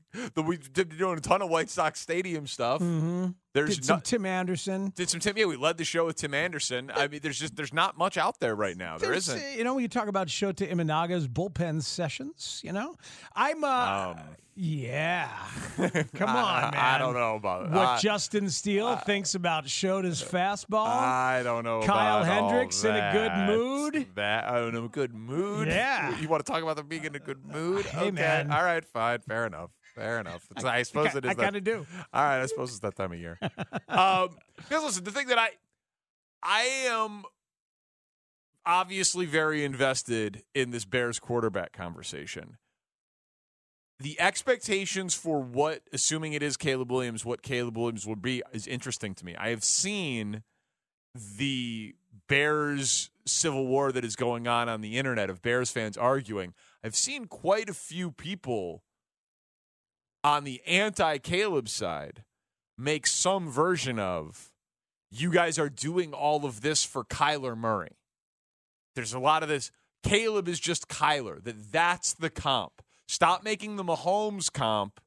You should be making the Kyler comp. Kyler Murray played for Lincoln Riley Yes. in that system and then came to the NFL uh, as the number one overall pick on uh, the jewel of that particular draft. Kyler Murray is good. Kyler Murray's first few years Kyler Murray's good. were really good. First few years were really good. And here's the difference Caleb's bigger. We don't know what he's going to measure in at, but Kyler Murray was the number one pick at five nine and has had a tremendous amount of success in the NFL. It has not all been consistent, and he did suffer an injury, but he's five nine. He got a massive second contract because he was good. Caleb is listed as four inches taller than him. I don't think he's four inches taller than him, but he's probably two and a half or three inches taller than him. Yeah, I don't know, man. It's weird. Kyler Murray, I, I, I know I've seen five nine. I've also seen 5'10 as a listed height on Pro Football Reference. He looks like he's 5'8, Kyler Murray, and he plays like he's 5'6, frankly. Yeah. He like he plays squat and small to the ground. And and Caleb has highlights of running people over and lowering his shoulder. He's he's, he's a pretty strong dude. But I just I I don't know. I I know that a lot of us oh most similar prospect to Mahomes since Mahomes, right? That's what Daniel Jeremiah said. It's people that scout and do all the all 22 and all of this stuff. So it, th- I get why that's out there, but like let's be clear. If Caleb Williams is Justin Herbert, I'd sign on the dotted line right now. So Kyler Murray's first three years, they were 5, 10, and 1 with him as a rookie. He was the AP Offensive Rookie of the Year. Second year, um, they went 8 and 8. He threw for 3,900 yards with 26 touchdowns and 12 interceptions.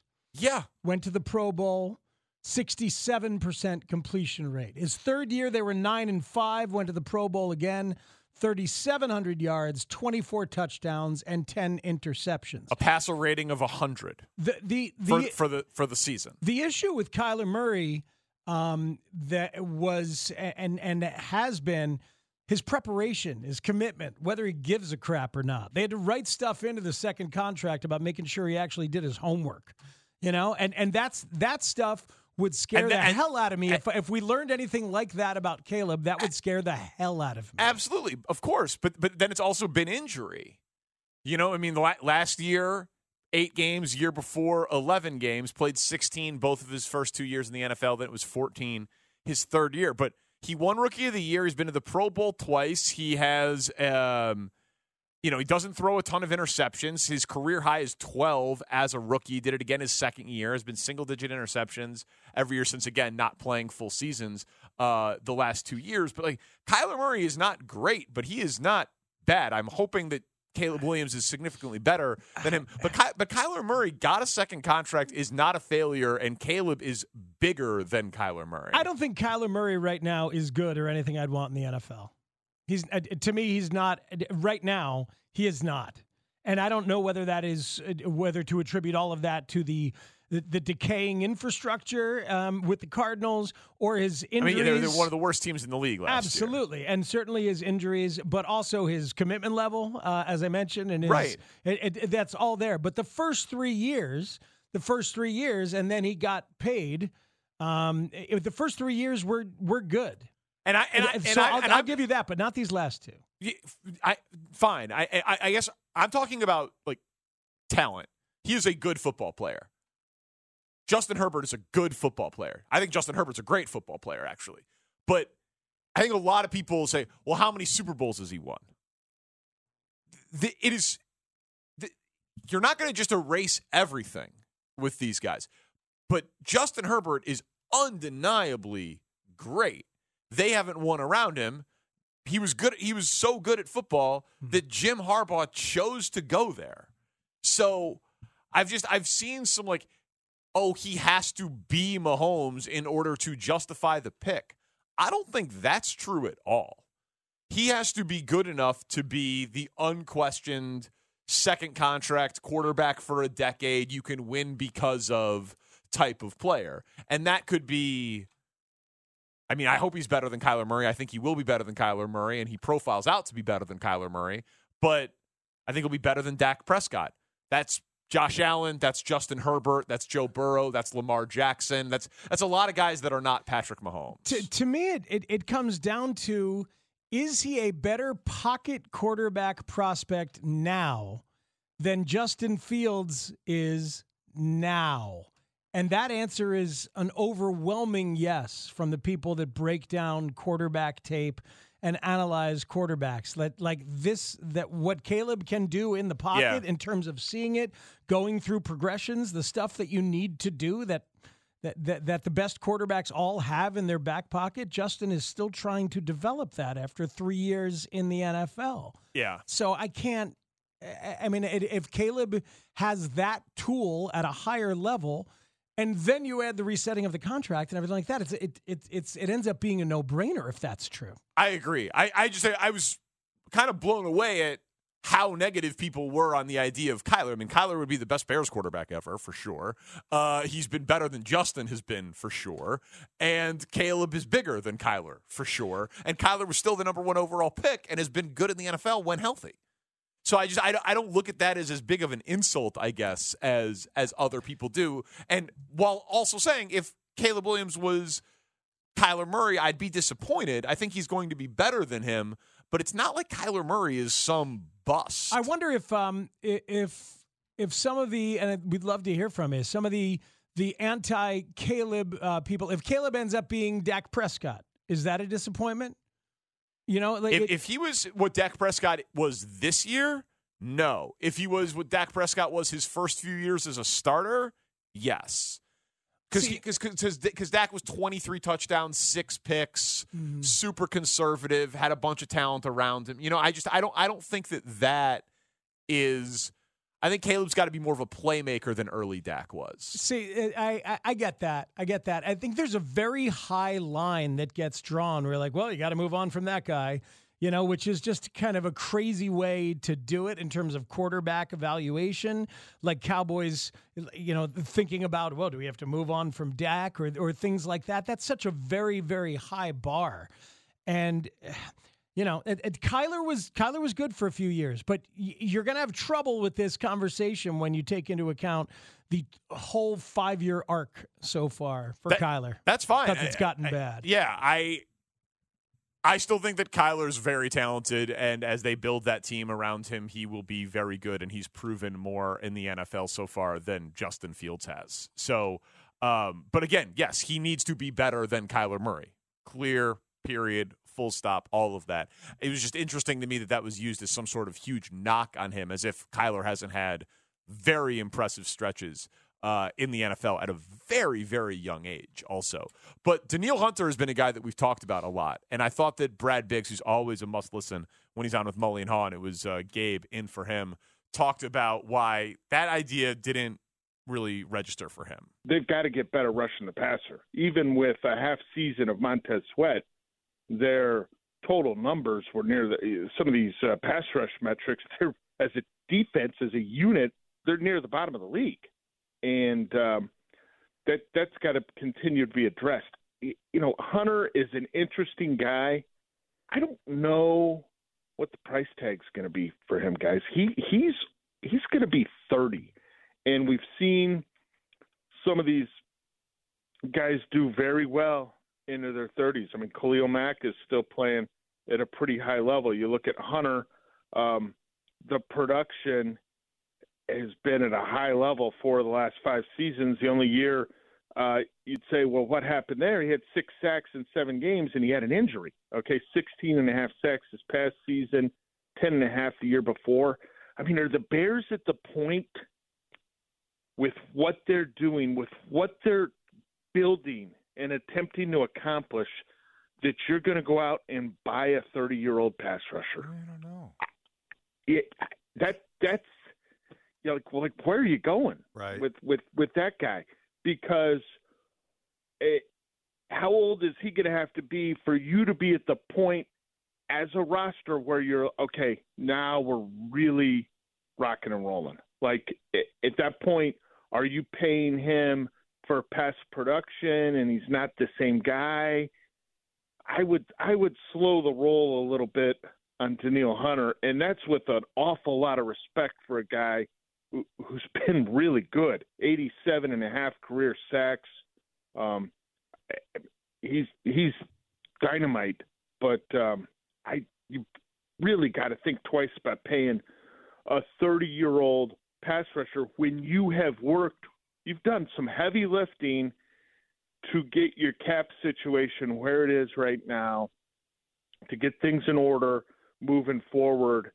I'd uh, I'd think twice about a about a 30 year old pass rusher at this point. Like if the Bears had gotten into the playoffs and won one game, you know, and you were feeling really good about the whole operation, yeah, maybe that's the point where you you make a move like that. They're they're coming off seven and ten. They're last in the division. They've got more work to do. I don't know. That's the point. You you buy the thirty year old edge rusher. Uh, I like it. I, I like it. This is why I favor the idea of getting that edge rusher in round one, or if you end up getting a two for Fields, uh, you know, somehow a young and cheap commodity uh, as an edge rusher, uh, because y- you've ha- you have your veteran big money guy in Sweat. They, I mean, they signed what the thirty year old pass rusher, or was he twenty eight or twenty nine Ngakoue last year? By by the time they signed him, because they had virtually no one else at that point who was a legit pass rusher as an edge. That's not the case going into this year. To me, it all depends on how much he's getting paid. If it's a huge deal for, you know, putting him on like 30 year old edge rusher, but if it's a one year deal like Ngakoue, I have no problem with it. If it's a two year deal, I have no problem with it. If it's some sort of, you know, Montez Sweat, which it wouldn't be, but if it's a four year deal that you you're locked into it for three of the years Mhm. at eight figures, then I don't think that that makes as much sense uh, for for the Bears. But it's real hard to be a productive rookie pass rusher in the NFL, you know. And so you, and if you are a great pass rushing prospect, you're not normally there as far down. Nine is not that far down. You know, like Jared Verse or the guy from these guys have some questions for sure. Consistency in production, injury history, uh, and they they always have to learn more sophisticated moves. Often they come out with one move and they just they're the fast guy or they're the strongest guy, and it's it's a hard it's a hard position to be productive at as a rookie unless you're truly great and really sophisticated. And if you are great and sophisticated, you go number one overall like Clowney or number one overall like Garrett or top five like Khalil Mack. So it's um it's such a premium position that if you're not if you're a first round grade as an edge rusher but you're not top 5 Mhm. there's flaws in your game. For sure. For sure. It's just a matter of, of spending on a on a veteran at that position when you're already spending on a veteran on the other side at that position. Yeah. But so I, I thought I thought his I thought his analysis on that was great, honestly, and and worth hearing. And he's obviously super informed on it. Mhm. But I, I wouldn't rule out Danielle Hunter. It just depends on what the contract is because I think he might actually be the if they've decided they want to go offense with the ninth overall pick. Either in a promise to the Caleb Williams camp to make him comfortable in that conspiracy theory, or just because that's where the higher graded players like Nabers and Odunze seem safer than Verse or um, the UCLA kid who I can't pronounce his name. Latu. Yeah, uh, you know what or, I mean. or Dallas Turner. Yeah, you know they so they seem a little safer Mhm. in that spot. So then paying for edge rusher, I I, I guess I just wouldn't rule it out um, because you need to upgrade it significantly. Uh, letting you behind the curtain for a moment, our other option for Poles position today that we had talked about was free agent edge rushers. So we'll do that next week. We'll do that early Yeah. next week. Ma- make it one of the ones because it's obviously not just Danielle Hunter or bust. There's uh, probably some folks out there you could get for sure on that one year deal. yeah, and or, if or younger guys you could decide to try and pay on the come if, Wait. you, if you're scouting well. And if they like if they grade it out and they say there isn't a good pass rusher for us at nine, there just isn't one in this draft. It's the only position really of need on defense. I know free safety, but they'll they'll fill free safety. It's not a premium position. They could legitimately go into next year and say, with Sweat and Dexter and free agent edge rusher that we could count on, fill in the blank, and the linebacker core and secondary being what it is. All the corners and free agent, free safety, or draft pick free safety. that it, it, it, they could say, "Hey, we're one player away from being a great defense." That is when you pay. That's when they did the Khalil Mack trade. They had Mr. Trubisky on a rookie deal, and they made the acquisition for Khalil Mack. Mhm. So I, I do think that they're closer to being in that spot where you would pay the 30 year old edge rusher if they think that Caleb is going to be special right away. Like if they think he's going to be good right away and a top 12 quarterback in the NFL right away, then they are in the position to to pay for that edge rusher. A fascinating spot with a local superstar and our guy Shane making a big life decision. Parkins and Spiegel on the score. You know, we call today Feel Good Friday, so I'm trying to stick to that, you know? I like it, I like it. when me and Danny Mack were on a trip and he was in diapers. He has uh, absolutely no memory of it. Who's got syntax problems now? Yeah, usually you're the syntax guy who creates, you know, havoc. That's me. That that's a hundred percent me. Ruben was like the subject of the sentence. Ruben was not mentioned. You said No. it about Mac. He was, it, No. Ruben was the noun like maybe 10 minutes before I got to that No. portion of the sentence. Maybe. When me and Danny Mack were on a trip and he was in diapers, he has uh, absolutely no memory. Oh, no. Was Haugh mad at Bedard Probably. for make for coming back last night, or the Matt the Hawks for letting him come back last night? Because I'm excited that he's back, totally selfishly, because I get to see him tomorrow. Mm-hmm. That's all I care about. Yeah, you should be. And as I said, I far be it from me to tell David Haugh, Mr. Hockey, how hockey players operate, but I was under the impression that the whole thing about him is that they're tough. They, they are tough. That's the whole thing. Yeah, he wants to play. He's in game shape. He's, he's wearing a face shield, which he apparently wore in juniors, so he's not freaked out by wearing a face shield. So he's gonna he's gonna play. These guys these guys get their whole dentistry knocked out of their mouth and just keep playing. They get the entire vocation. All of it. of All of it. Every tooth. Every dentist, every dentist, Everything. every dental assistant, scalpel. The the the, the light, the that- laughing gas, that weird light that doesn't make any sense. Yeah. Doesn't even look like it's bright. the fluoride, God, the floss, the whole thing. stuff must be so expensive. Yeah, I, I'm like, of course he's gonna come back. It's tough. Mm-hmm. So I'm just, I don't know. That's what players do. It's not a problem. Yeah, It's not a problem. welcome him back. Yeah, it's not reckless. Do you think they're going to put the kid out there if he's going to get himself hurt? Well, I know he wanted to be out there to play against Sidney Crosby to have But, I his mean- have his have his great moment with that. He's So already maybe, played against him. Maybe Vegas Haugh was was upset about that. Uh, I don't think so. I play him in, in Pittsburgh. I don't know. There's there's no way to know what Vegas Haugh is upset about. no, yeah, he's, he's always He's always upset about something. al- always always ranting, upset. a lot of ranting, Yeah, a lot fam- of raving. famously, not Yeah. not a measured guy at all. Doesn't really take anything into account. Oh, he puts up with Bruce. But I'm just saying. Oh, inside the clubhouse tomorrow. Wow, wow. You think it's been a vacation for him? I'm just kidding. Oh, Call you God. out. It's been hanging out with Gabe Ramirez in the morning. it's just been different. So now we're getting like bigger End hot, it, end it. hot take David Haugh. that's all I'm saying. It's I've been amused and annoyed. Yeah, that's all I'm saying. Hmm. He's had to he's had to bring out the hot takes. Walk it back, Parko. All right, I'm just kidding. I was just kidding, but I'm looking forward to seeing him. Hmm. See you. I got. I mean, there's there's no problem with him playing. Shane has a problem with it. I don't like it. I don't like it. He's an 18 year old kid who doesn't understand yet what he's dealing with on the ice. He's never been hurt like this before. I know someone that young, you will recover quicker, but you've got an entire career potentially of Connor Bedard.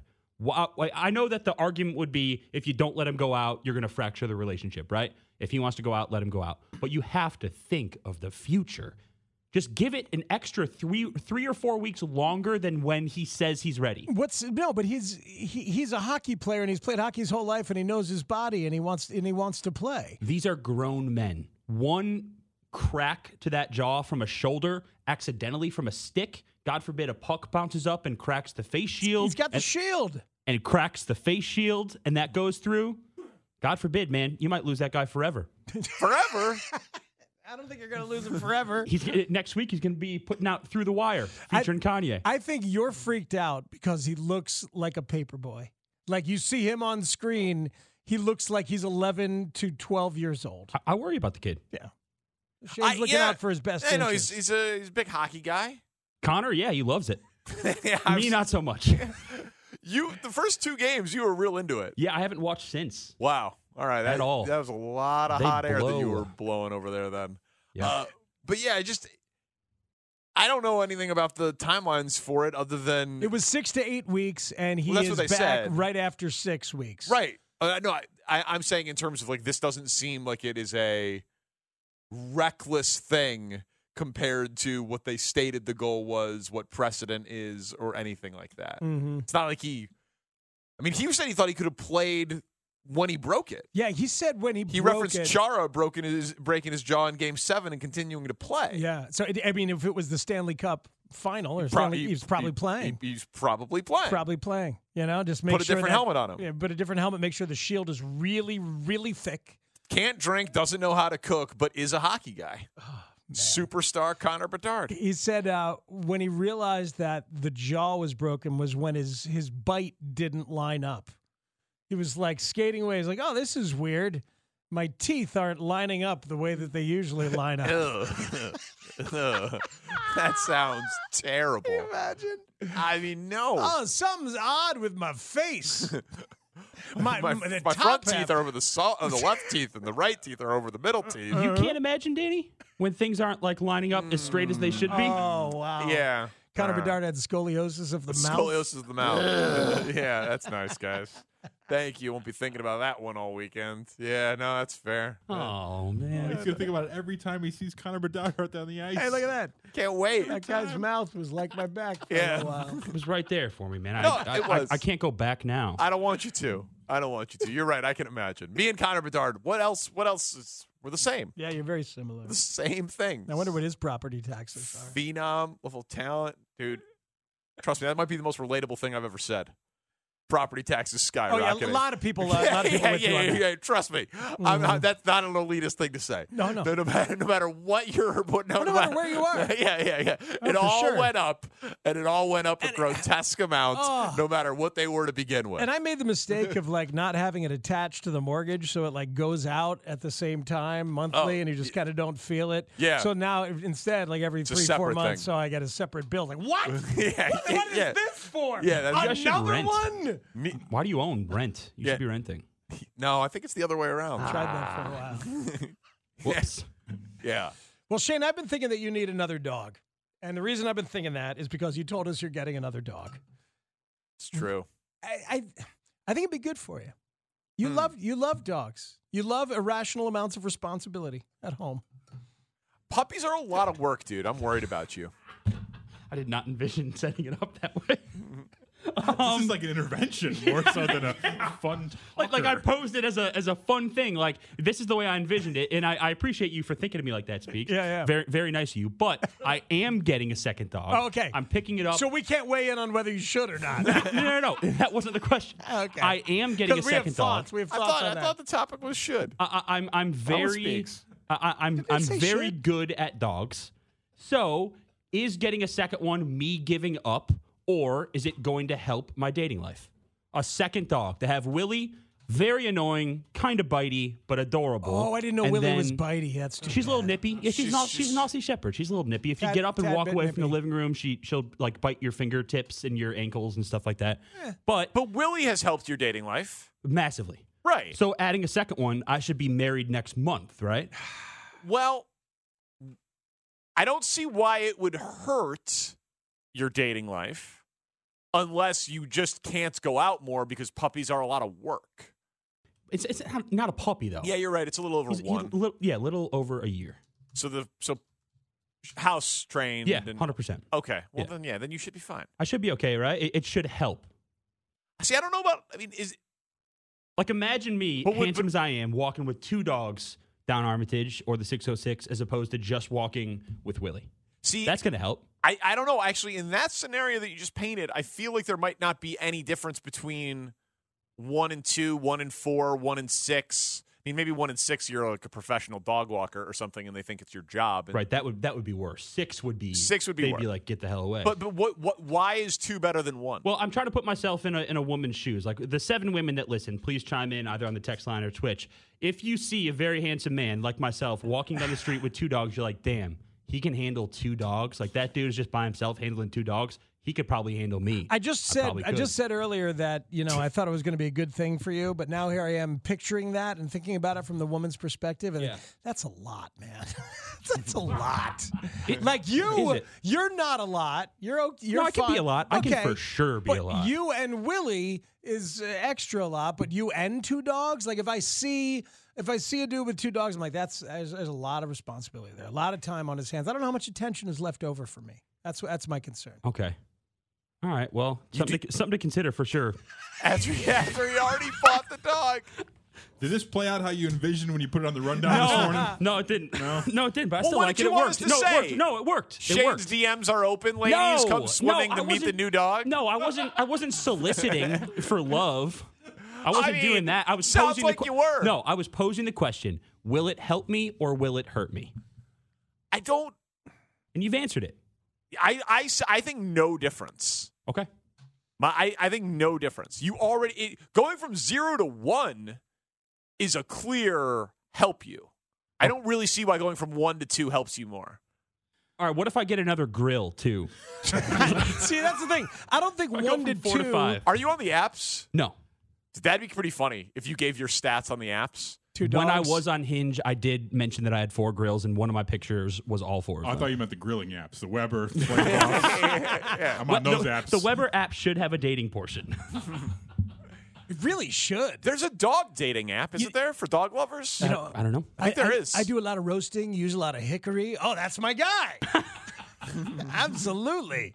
I like mm. kebabbing on the weekends. Wouldn't use a lot of hickory, right? Though, Tanny, because that's for that's for quick smokes. Damn it. It's kind of penetrative. why would you? You kind of became Trump there when you were talking about your grilling. a lot of hickory. This is the best. We got a grill. lot of hickory. so much hickory. I feel bad. I wanted to be supportive of the second dog, but then my honest opinion was picturing somebody with two dogs and thinking there's no attention left They're over for both me. so cute, though. Yeah, like they- I roll with those homies This down the new street. one, this this new one that you shared the pictures of, One's adorable. Danny Barkins. You're going to call it Danny Barkins, right? Nope, absolutely not. Oh, No. you should. Nope, absolutely not. Matt Beagle? No. Is it a Beagle? Nope. No. No, half border collie, half pit bull. Oh, These were good suggestions by Jon Greenberg of The Athletic. Do you want to roll through all of them? Bitch Rosen.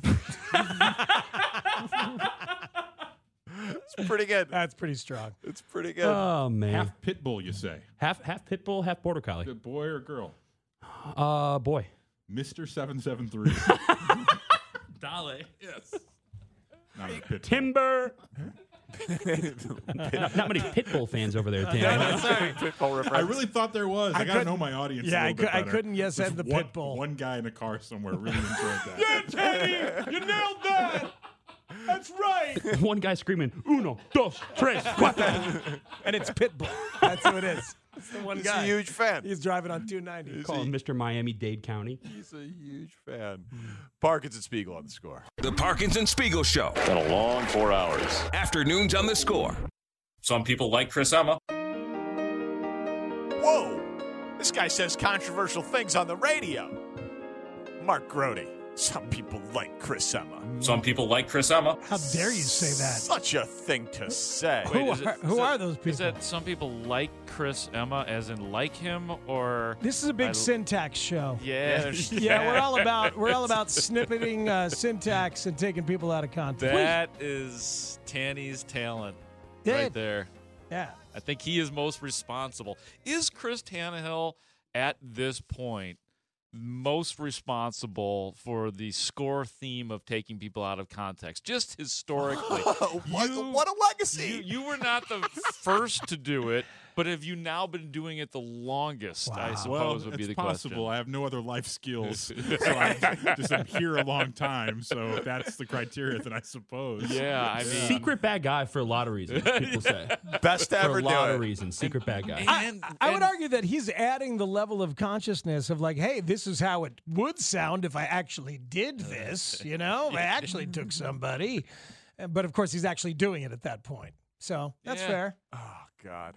If he's a secret bad guy and eh, the the thing is is he's great at being the reasonable guy on this show. Tanny is. That's So his what does that's that say about role. everyone else? Yeah, Yeah, well, we're that- not secret bad guys. That We're very public we're bad guys. naturally unreasonable. yeah, three bad guys and a secret bad guy. That's the secret to our success.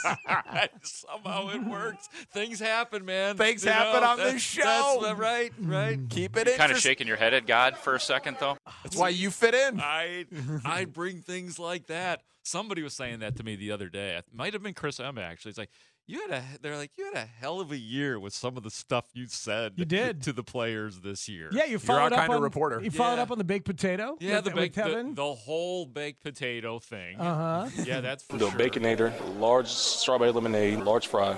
You get a 10 piece spicy nugget, and then for filling it, maybe a frosting. Baked potato, baked potato. Excellent follow up question. I don't know why I was so insistent on baked potato, right? Because you, Baked- said yeah. you said that why that came and struck me was because you said that there was too many people around for you to follow up on something else uh, that was like football related or something. Cheese. No, it was- it was cheese. Yeah, yeah, yeah. And was it cheese? There- There was You're something. ask if the you're, burger you're was on cheese. because that was not a one-on-one interview. Yeah. That was- there were several other reporters. So but you you had to get your baked potato question. yeah, of all things, Yeah. I had I was insisting. I don't even think I was listening to his answer. Skull. We should do like a power ranking and skull oh, session. skull session. That was another good one. yeah, yeah. Yes. I think I can definitely credit that to uh, what we call skull sessions in the in the summer. What sessions? I'm sorry. Skull, like like yeah, like your skull, like that. That's what we Oh, call. That's what we call it. I'm like skull. Like, we call it, we call it skull. Oh, okay, okay. Oh my god. okay, I'm going to pretend like I know what you're talking about now. No- nothing makes me happier when you're like, oh yeah, okay, school. That's not what he said at all. Again, for the sake of everybody else there, and for the time of the people, Sure. I was like, I'm getting out. I'm just gonna act like I know what he's talking Right. about because this isn't going anywhere. I'll break down the tape later. I'll- you know what? My mentality. Parkins will know. I'll take it to them. That's why we, We work so do. well. Yes. Some people, some reporters, you know, they, they judge themselves by scoops. Right. You, sound bites. Yeah, sound, what, what hell of a year. Right. Hey, you got to have some sort of identity. Everybody's got the sound. What can you do with it? So what can you do with it? so it? tonight, this is on the clock tonight. This Yes. is the much heralded, the, The- long forgotten on the clock. Right. We have been working on this show. Like the off season has been long. The demand is here. There is a season two of On the Clock. And yes, it begins tonight at six o'clock, six o'clock until seven o'clock. I'm gonna have Mike Renner on, who is from the the Locked On network, and he is a draft expert. So we will talk to him about what he thinks the Bears should do at one and nine and other teams. Um, and we're gonna do this once a week, usually on Fridays, sometimes on Thursdays, and just go heavy duty on the draft. And obviously, 97% of it will be as it pertains to the Chicago Bears in the draft. Someone should talk about it. You know, It's just, it's just, Well- it just hasn't been covered. So we're gonna do a town hall on Wednesday. We're gonna, Oh, we're gonna that's really, gonna be so great. it's gonna be something. That I might have to. Let's see. Can I come to the town? Hall? Can you lurk in the back I of the just- room for Yeah, the come to the town hall. I, I- yeah, yeah. I don't want to be. Do you want to be the town crier? No. Would you wear like the town crier outfit and walk around with a megaphone and like give people the opportunity, or just you know a bell or I something would be like that? Happy to. I'm always I'm always glad to play a part on the Parkins and Spiegel show. You're always available. So yeah, unless you're doing I'm all- something. well, that that is true. No, actually, I recently was. I heard I heard this live, and it kind of hurt a little bit. I heard you guys knocking me out of the power rankings, out of the the Parkins and Spiegel show. What did we do? The mob. I the, I heard Shane saying that I'm out of the top ten. It was la- it was before the Super Bowl. Oh no! And you were discussing. What did we? Oh, I, I vaguely remember this. What were we talking about? it Well, we put Matt Doherty from Renali's in the extended show, and Oh, then we said right. Connor and Lapka also in it, and then you said, "Well, what about Grote? Is he inside of the top 10? And it was a very quick no for me. Right. But I had always said that he was kind of the fifth member. Right, did. right. So now I'm not even top ten. He was like Yeah. the Stu Yeah. Sutcliffe for the uh, of, Mm. of of Parkins and Spiegel. Stu yeah. Sutcliffe. Or Billy Preston was really the fifth Okay. Beatle. Oh, okay. Did you? Have you I'm heard more- your new uh, Pearl Jam song, by the way? I have heard it. Yes. Do you I, like it? I like it. I don't know that it blew me away, but sometimes it takes a little, you know, a few times of hearing it to Uh-huh.